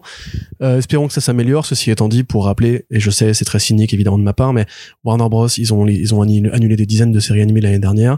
Disney a fermé, Blue Sky a fermé plein de studios très cool. Malheureusement, l'animation en Occident, ça pêche un peu. C'est peut-être pour ça qu'ils vont au Japon pour la faire. Il y a un savoir-faire et des compétences et un public qui est énorme là-bas. Une main-d'œuvre, effectivement, qui est énorme là-bas. Enfin, après, il y a aussi beaucoup de petites mains en Corée. Oui, bien sûr. Mais je parlais de main-d'œuvre, parce qu'on sait même par rapport même à Godzilla Minus One, la main-d'œuvre pour les FX, elle n'a pas été payée hyper cher. Et tout le monde s'exalte un peu sur le budget du film qui met à l'amende les blockbusters hollywoodiens. Bah oui, mais en même temps, les gens checkez un peu comment ils sont payés. Vous verrez que vous comprendrez très vite pourquoi. C'est un peu cynique, mais bon. Et donc du coup, on va faire un léger et rapide tour de table. Donc moins de 3 minutes le monologue, Benji. Wow. Bon allez, moins de 5 minutes, je t'autorise, parce que tu viens pas très très souvent. Pour résumer notre avis concret censé à l'aune de ce podcast aussi, si vous avez changé d'avis sur certains points. Qu'est-ce qu'on a pensé de Scott Pilgrim Takes Off? Qu'est-ce qu'on imagine éventuellement? Pas forcément pour la franchise, parce que je pense que c'est pas vraiment une franchise. C'est une œuvre digérée, comme la trilogie Before, effectivement. Éventuellement, qu'est-ce qu'on attendrait d'autres trucs comme ça? Démerdez-vous, voilà. Benjamin, vas-y. Oui. Benji, tu commences, tu donneras le modèle. Donc non, mais c'est Océane pour continuer d'ailleurs, qui m'a donné la bonne idée et le bon mot. Je trouve qu'en fait c'est vraiment une version Redux de Scott Pilgrim. Il y a vraiment cette sensation de Bryan Lee O'Malley qui revient sur son œuvre une fois qu'elle a été adaptée et digérée à plusieurs reprises, et qui vient en faire un petit peu sa version non seulement idéale mais aussi actualisée. Et c'est intéressant. Du coup, le seul bref truc que j'aurais eu à dire sur l'animation, c'est que mais c'est ce que j'ai déjà dit en fait au moment des voix. Moi, je trouve que la rencontre entre le casting vocal du film d'Edgar Wright et les dessins de Bryan O'Malley donne la version parfaite des personnages de Scott Pilgrim. En tout cas, la version parfaite pour moi. Et c'est ce qui m'a permis, je pense, de me débloquer dans mon rapport à l'œuvre. Et c'est pour ça que cette série aura au moins cette importance-là pour moi dans mon rapport à ce qu'est Scott Pilgrim. Et je trouve que ce truc-là est vachement bien filé dans l'épisode mockumentaire, dans le fait que les vrais personnages rencontrent leurs acteurs, parce qu'en fait, ça veut dire que dans la série, on te dit oui, bah cette Ramona, c'est Ramona, c'est pas une actrice qui joue Ramona, et ce Scott Wallace, enfin non, ce Wallace, putain, ce Wallace, c'est le vrai Wallace, c'est pas, tu vois, et on te dit genre voilà, ça c'est les personnages tels que je les avais imaginés, et en fait c'est ça leur voix, parce que le casting était parfait, mais ce qui était pas parfait, c'était leur physicalité d'être humain, mais du coup si tu les mets avec les dessins, bah c'est ces personnages-là, et moi je suis d'accord, c'est-à-dire que là j'ai vu Scott, j'ai vu Ramona, j'ai vu Wallace, j'ai vu tous ces gens-là. Donc pour ça c'est intéressant. Pour tout le propos, tout ce qu'on a discuté sur tout ce que ça raconte d'humain, j'ai trouvé ça très touchant et j'étais très content. Tu vois, là c'est la petite période des fêtes, c'est quand même bien dans cet hiver de recevoir un petit truc comme ça. Et de ce que j'attends ou d'autres œuvres, etc. Bah déjà moi ça m'a donné très envie de me plonger dans ce qu'avait fait Bryan Lee O'Malley et notamment Seconds. Océane en parle très bien et ça donne envie de s'y plonger à partir de ça et même du coup de se replonger dans le comic Scott Pilgrim, de voir un petit peu et j'ai même eu envie de revoir le film. Enfin tu vois, de réfléchir un peu à tout ce qu'est ce gros machin maintenant. Et pour la suite, j'ai pas particulièrement envie de voir d'autres choses de Scott Pilgrim, mais par contre, envie de voir d'autres choses de Bryan Lee O'Malley, d'autres choses de... J'aimerais bien qu'Edgar Wright revienne à la comédie un jour. Je suis assez d'accord avec ça. Edgar Wright, c'est un mec rigolo et très doué pour plein d'autres choses, mais surtout rigolo. Et qui pourrait faire un Cornetto Takes Off, tu vois, où il revient sur sa trilogie, ils sont tous 60 balais maintenant. Alors pas forcément, voilà. Ça s'appelle le dernier pub avant la fin du monde, hein. Oui. Non, mais c'était très proche temporellement, tu vois. En tout cas, voilà, tous ces artistes qui sont tellement doués, ça donne envie de les voir continuer à faire d'autres choses. Et même d'ailleurs, j'ai pu découvrir le groupe qui fait l'opening. Ouais. Qui est du coup très sympa, c'est un bon groupe de J-Rock, allez écouter et ou même des morceaux que je connaissais pas. Moi je connaissais pas United States of Whatever et voilà, c'était hilarant. Voilà, donc comme toutes les bonnes œuvres de pop culture, ça ouvre sur plein d'autres œuvres de pop culture et c'est ça qu'on aime. Quelqu'un veut se lancer? Juliette, vas-y. Bah du coup moi j'étais un peu la méchante du podcast. J'étais la Wallace Wells du podcast. Bon, c'était la Yerim Sar du podcast. Donc voilà, mais mais je vous aime tous beaucoup autour de cette table. Non mais ça par contre je tiens à le dire, chez First Print il y a pas du tout l'envie de faire des hagiographies à chaque fois. Vous l'avez entendu, on a fait Gen V récemment. On avait tous kiffé autour de la table. C'était avec Carl et avec Happy. On était tous quand même assez critiques globalement du projet. Ça n'empêche pas qu'on a bien aimé. Voilà. C'est... Oui. Mais bref, dans tous les cas, oui, moi, Scott Pilgrim, c'est que, en fait, comme je vous ai dit au début, j'ai un avis plutôt ok. C'est vrai que je donne l'impression de détester parce que j'ai beaucoup de griefs contre, mais globalement, j'ai pas passé un bon moment. L'animation. J'ai pas passé un mauvais moment. Voilà là. J'ai pas passé un mauvais moment. Pardon, excusez-moi. L'animation est super, le rythme passe, ça se regarde plutôt bien. L'animation est cool, je l'ai déjà dit. La musique est cool, il va falloir trouver des trucs. Mais c'est vrai qu'après c'est quelque chose qui est pas foncièrement contre la série en elle-même, et c'est aussi moi et mon rapport. Je sais pas, à l'art et au cinéma de manière globale, c'est vrai que tout ce qui... Je suis souvent assez peu intéressée par des choses qui reviennent sur des anciennes choses, des nouvelles adaptations, c'est pas ce qui m'intéresse le plus, les univers agrandis, c'est pas du tout ce qui m'intéresse le plus, et du coup, malheureusement, pour Scott Pilgrim, j'ai beau adorer le film, même si j'ai une nouvelle appendice du film, je suis en mode oui, bah en fait du coup c'est vrai qu'il y a j'ai un manque de nouveauté et vous êtes tous super doués pour la comparaison et pour voir ce que ça dit par rapport à ce que aux œuvres précédentes, et je ne suis pas aussi douée que vous pour analyser ces choses-là, notamment parce qu'en fait ça m'intéresse, je pense, beaucoup moins, et que du coup j'arrive pas à les trouver puisqu'en fait je suis juste en mode pas intéressée, je sais pas comment dire. Mais du coup, c'est en soi où c'est pas totalement la faute de la série. Ce qui est intéressant, c'est que je voulais voir parce que je suis très fan du film, mais qui malheureusement représente tout un pan de souvent un peu continuer de tirer sur la corde de choses qui peut être... qui est pas toujours horrible, quoi, qui peut vouloir dire des choses, mais qui globalement est symptomatique de plusieurs choses que j'apprécie pas nécessairement. Et si en plus tu allies Netflix, qui est un peu genre mon némésis, j'ai plein de némésis dans l'industrie, mais j'ai vraiment beaucoup de mal avec Netflix en tant que tel et en tant que ce que ça représente. Et Netflix fait du placement de produits pour lui-même dans la série. Et Netflix, à cause de qui un vidéoclub ferme, mais c'est très bizarre. Et du coup, ça me met encore plus de grief en plus contre Netflix. Et voilà, c'est tout. Mais du coup, c'est pas totalement la faute de la série. Elle est bien, mais juste, elle représente trop de choses que j'aime assez moyennement. Un résumé et pas un débat. Oui, oui. Non, mais moi, j'ai globalement apprécié la série. Il y a une dimension très introspective dedans qui effectivement colle bien avec l'ambiance des fêtes de fin d'année, un peu en mode de Scott Scrooge en fait, Ramona Scrooge aussi. Oui, c'est pas faux du tout. Il y a un peu de ça. Non, moi j'ai apprécié le fait qu'il y ait une sorte aussi un peu d'autocritique de la part de Bryan Lee O'Malley, qui m'a un peu fait penser à ce qu'a fait Neil Gaiman avec sa série Sandman. Encore on a des Netflix, désolé, mais pour le coup. J'aime bien Sandman pour le coup. Mais justement, tu vois, Sandman, par rapport aux comics où Neil Gaiman disait ouais, c'était quand même une représentation, il y avait certains trucs un peu datés et tout ça, je vais profiter de l'opportunité de la série pour corriger ça et même pour parfois, sur quelques aspects, donner un nouveau vernis à justement l'histoire de Sandman.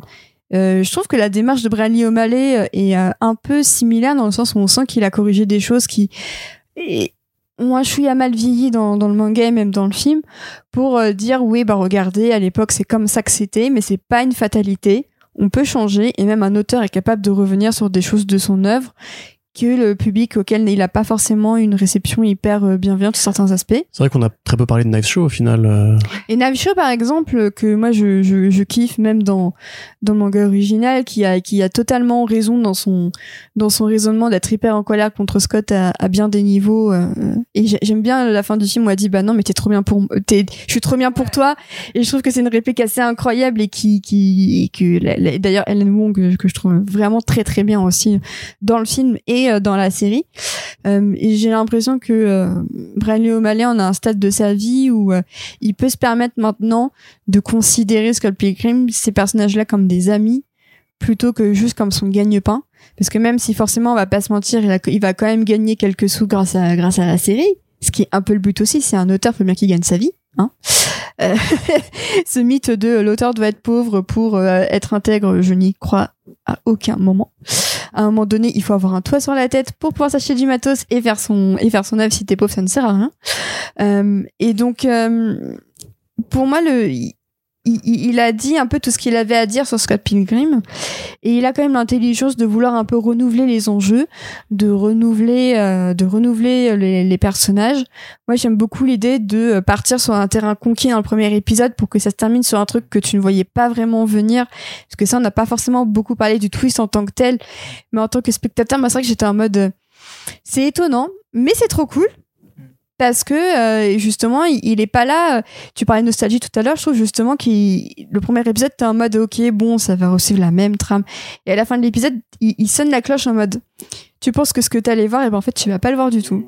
Et je vais t'amener vers des trucs que tu ne pensais jamais voir dans l'univers de Scott Pilgrim, parce que j'ai envie un peu de secouer et au contraire de te dire bah la nostalgie, parce qu'il y a pas mal de gens qui étaient quand même un peu déçus que ce soit si librement adapté et qui aurait bien voulu voir la structure en elle-même du manga. Et en fait, Bryan Lee O'Malley, en refusant cette facilité, il te dit aussi que bah en fait parfois ce que tu penses connaître par cœur, en fait parfois il faut que ça se secoue aussi. Il faut confronter ton expérience un peu nostalgique à ce qu'est la vraie vie.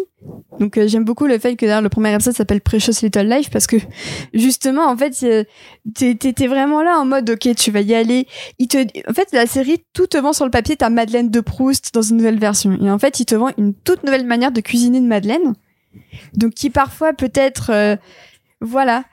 Et moi j'aime bien l'idée qu'un auteur comme ça, qui a quand même fait son pain avec Scott Pilgrim, il est encore le cool de se dire j'ai encore des choses nouvelles à proposer dessus. Donc ça plaît ou ça plaît pas, et moi voilà, j'ai quelques soucis quand même avec le rythme que je trouve un peu en dents de scie quand même. Je trouve qu'il y a un gros ventre mou au milieu de la série, mais dans l'ensemble ça reste quand même un ovni très curieux, mais qui a le mérite d'exister et d'être autonome. Et en soi, je trouve que c'est pas si anodin que ça. Par contre, effectivement, je pense que tu en profites mieux quand tu sais qui est Bryan Lee O'Malley et quand tu as pas forcément vu le film, mais quand tu as lu tous ses bouquins. Et ça, c'est peut-être un peu un frein, c'est-à-dire que ça s'adresse vraiment pas aux fans de Scott Pilgrim, mais aux fans de Bryan Lee O'Malley. Oui, complètement, ouais. C'est quelque part, tout à l'heure, on a fait Enfin, je sais plus si c'était toi ou Juliette qui parlait justement de la liberté qui était laissée aux auteurs chez Netflix, mais il y a beaucoup de gens qui ont fait ce jeunes spectateurs qui ont juste vu Les Affranchis, par exemple, qui ont fait ce reproche à Irishman. Pareil, c'est les chutes de rythme, il y a trop de scènes, il y a c'est trop long, etc. Pour moi, le film, c'est pas qu'il est parfait, hein, évidemment, mais il est important si tu comprends, si tu connais, si tu interprètes l'œuvre de Scorsese comme un tout. Et celui-là, en fait, c'est une façon crépusculaire de dire adieu à une partie de son cinéma qui était celui, justement, de Niro, de Pesci, etc. Là, c'est pareil. Je pense qu'effectivement, quand on a juste, c'est pour ça, justement, que je suis content que tu sois là. Quand on a juste vu le film, et c'est le cas de beaucoup de gens, parce qu'il y a très peu de gens qui ont lu la BD. Enfin, c'est un grand succès, hein, la BD, mais la plupart des gens vont plutôt aller voir le film parce que c'est plus court et puisque lire la lecture de BD, c'est pas forcément un art si démocratisé que ça. Je pense qu'effectivement tu loupes ce que j'essayais d'expliquer dans ma critique, justement l'aspect before, c'est-à-dire l'exploration d'un même amour à travers un temps. Alors t'as dit beaucoup de choses que j'aurais pu dire.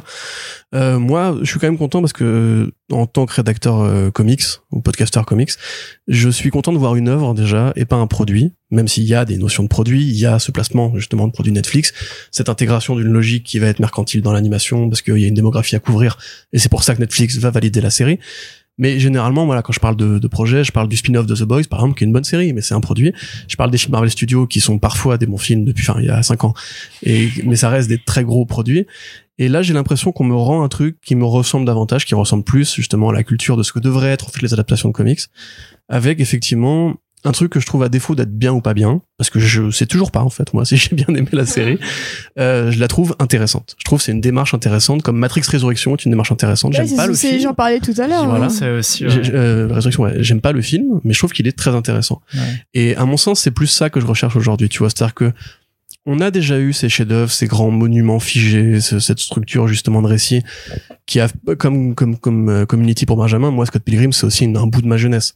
D'ailleurs, c'est en te rencontrant toi en fait que j'ai découvert qu'il y avait d'autres gens qui connaissaient Scott Pilgrim. Tu vois, c'est que moi en fait, c'était ce loisir de nerd qui était réservé à des gros nerds. Le film, bah, il avait fait un flop, personne ne m'en parlait dans mes proches. Et c'est en fait en entraînant sur toi et Twitter, etc., que j'ai vu qu'il avait eu cette importance culturelle et générationnelle pour beaucoup de gens. Et du coup ça me fait plaisir parce que j'ai passé le cap des 30 balais. Voilà, si ça vous félicitations. Merci. Et ce regard justement rétrospectif que O'Malley met sur sa BD et même sur sa vie, parce qu'il y a des éléments de sa vie dedans, je trouve ça plus cathartique ou récompensant ou intelligemment fait que justement si c'était juste une bonne série animée ou un bon film basé sur Scott Pilgrim, mais qui aurait pas cette même donnée-là. Et du coup, comme toi, par rapport à l'absurdité de la relation Scott-Ramona, tu l'acceptes parce que c'est dans un monde de comédie. Moi, j'accepte les défauts structurels de l'animation, de la lenteur, du doublage qui est parfois un peu désincarné. Parce que justement, j'ai ce regard de côté, mais Corentin, à 20 ans, t'avais lu Scott Pilgrim, et à l'époque, justement, tu croyais que c'était vachement cool de date, pas des lycéennes, mais les meufs mystérieuses qui venaient d'un autre pays, qui se teignaient les cheveux, etc., sans même te poser la question de est-ce que le héros est vraiment le héros, tu vois.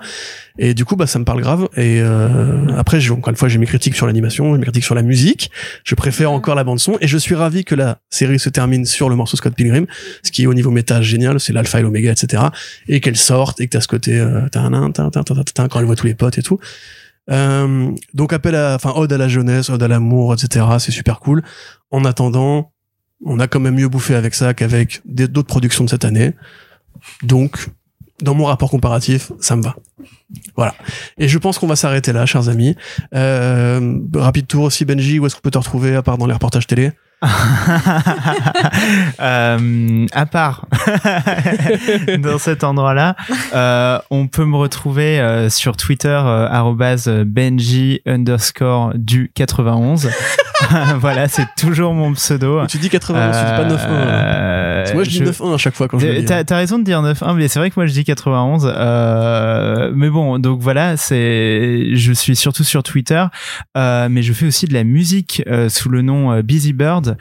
Et n'hésitez pas à aller écouter ça, c'est sur toutes les plateformes, c'est sur Apple, sur Spotify et tout. Et c'est ce que je dis à chaque podcast, et c'est rarement le cas, mais cette fois j'espère que ce sera le cas. Normalement je vais sortir des nouvelles choses, donc allez écouter.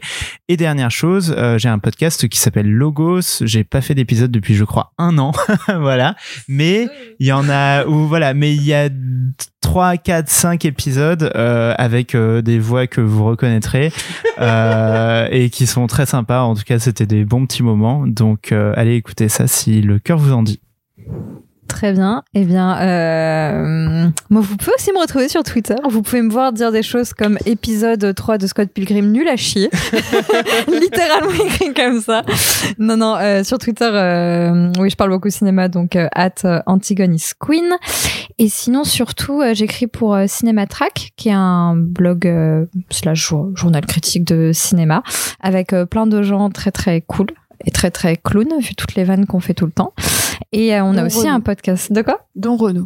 Alors, okay, les gens de First Print ne connaissent pas Renaud. Les gens de First Print ne connaissent pas. Ils connaissent le chanteur, mais ils ne connaissent pas l'autre Renaud, qui est plus important encore. Oui. Et donc donc Cinématrack, qui est un blog et qui est aussi un podcast. Donc qui est très bien. Cool, lisez Cinématrack, c'est vachement bien. Les rédacteurs sont très talentueux et beaucoup plus que ce qu'on trouve dans la presse professionnelle très souvent. C'est gentil. Et enfin, Océane. Oui, moi je suis sur Twitter, Octanexit, et voilà. Mais il y a un podcast aussi. Oui, mais comme ça fait bientôt un mois que je suis en train de galérer à monter le podcast sur The Killer, je vais peut-être pas promettre la lune. D'accord. Ou une date de sortie. Alors peut-être avant la fin de l'année, un podcast The Killer. Ouais, sur, j'espère. Voilà. Merci à toutes et à tous d'être venus, c'était super cool. Merci, chers auditeurs, auditrices, d'avoir écouté cette émission. On se retrouve tout bientôt pour le podcast sur Loki, si je dis pas de bêtises. Et ensuite, peut-être American Jesus, si on arrive à se débloquer du temps avec Arnaud, mais probablement pas avant le début de l'année prochaine. Sinon, dans ce cas-là, si vous n'écoutez que les off-screen, bonne année. Déjà, joyeux Noël. Rappelez-vous qu'il existe des alternatives végétariennes au foie gras. Voilà, je tiens à le placer. Très bonnes pour vous. La Vegan Police va venir vous embarquer. Si vous voulez pas. Et il y a le Punisher. Super pouvoir. Et offrez les BD Scott Pilgrim à Noël. Ah, de ouf. Pour, ou Seconds. Selon le niveau de dépression de votre membre de la famille. Mais en soi, ouais. Offrez-moi Seconds. Mon adresse est le. Si vous écoutez ma musique, vous verrez qu'il faut m'offrir Seconds. Allez, bonne année à toutes et à tous. Merci beaucoup. Salut, au revoir. Ciao. Au revoir. Ciao.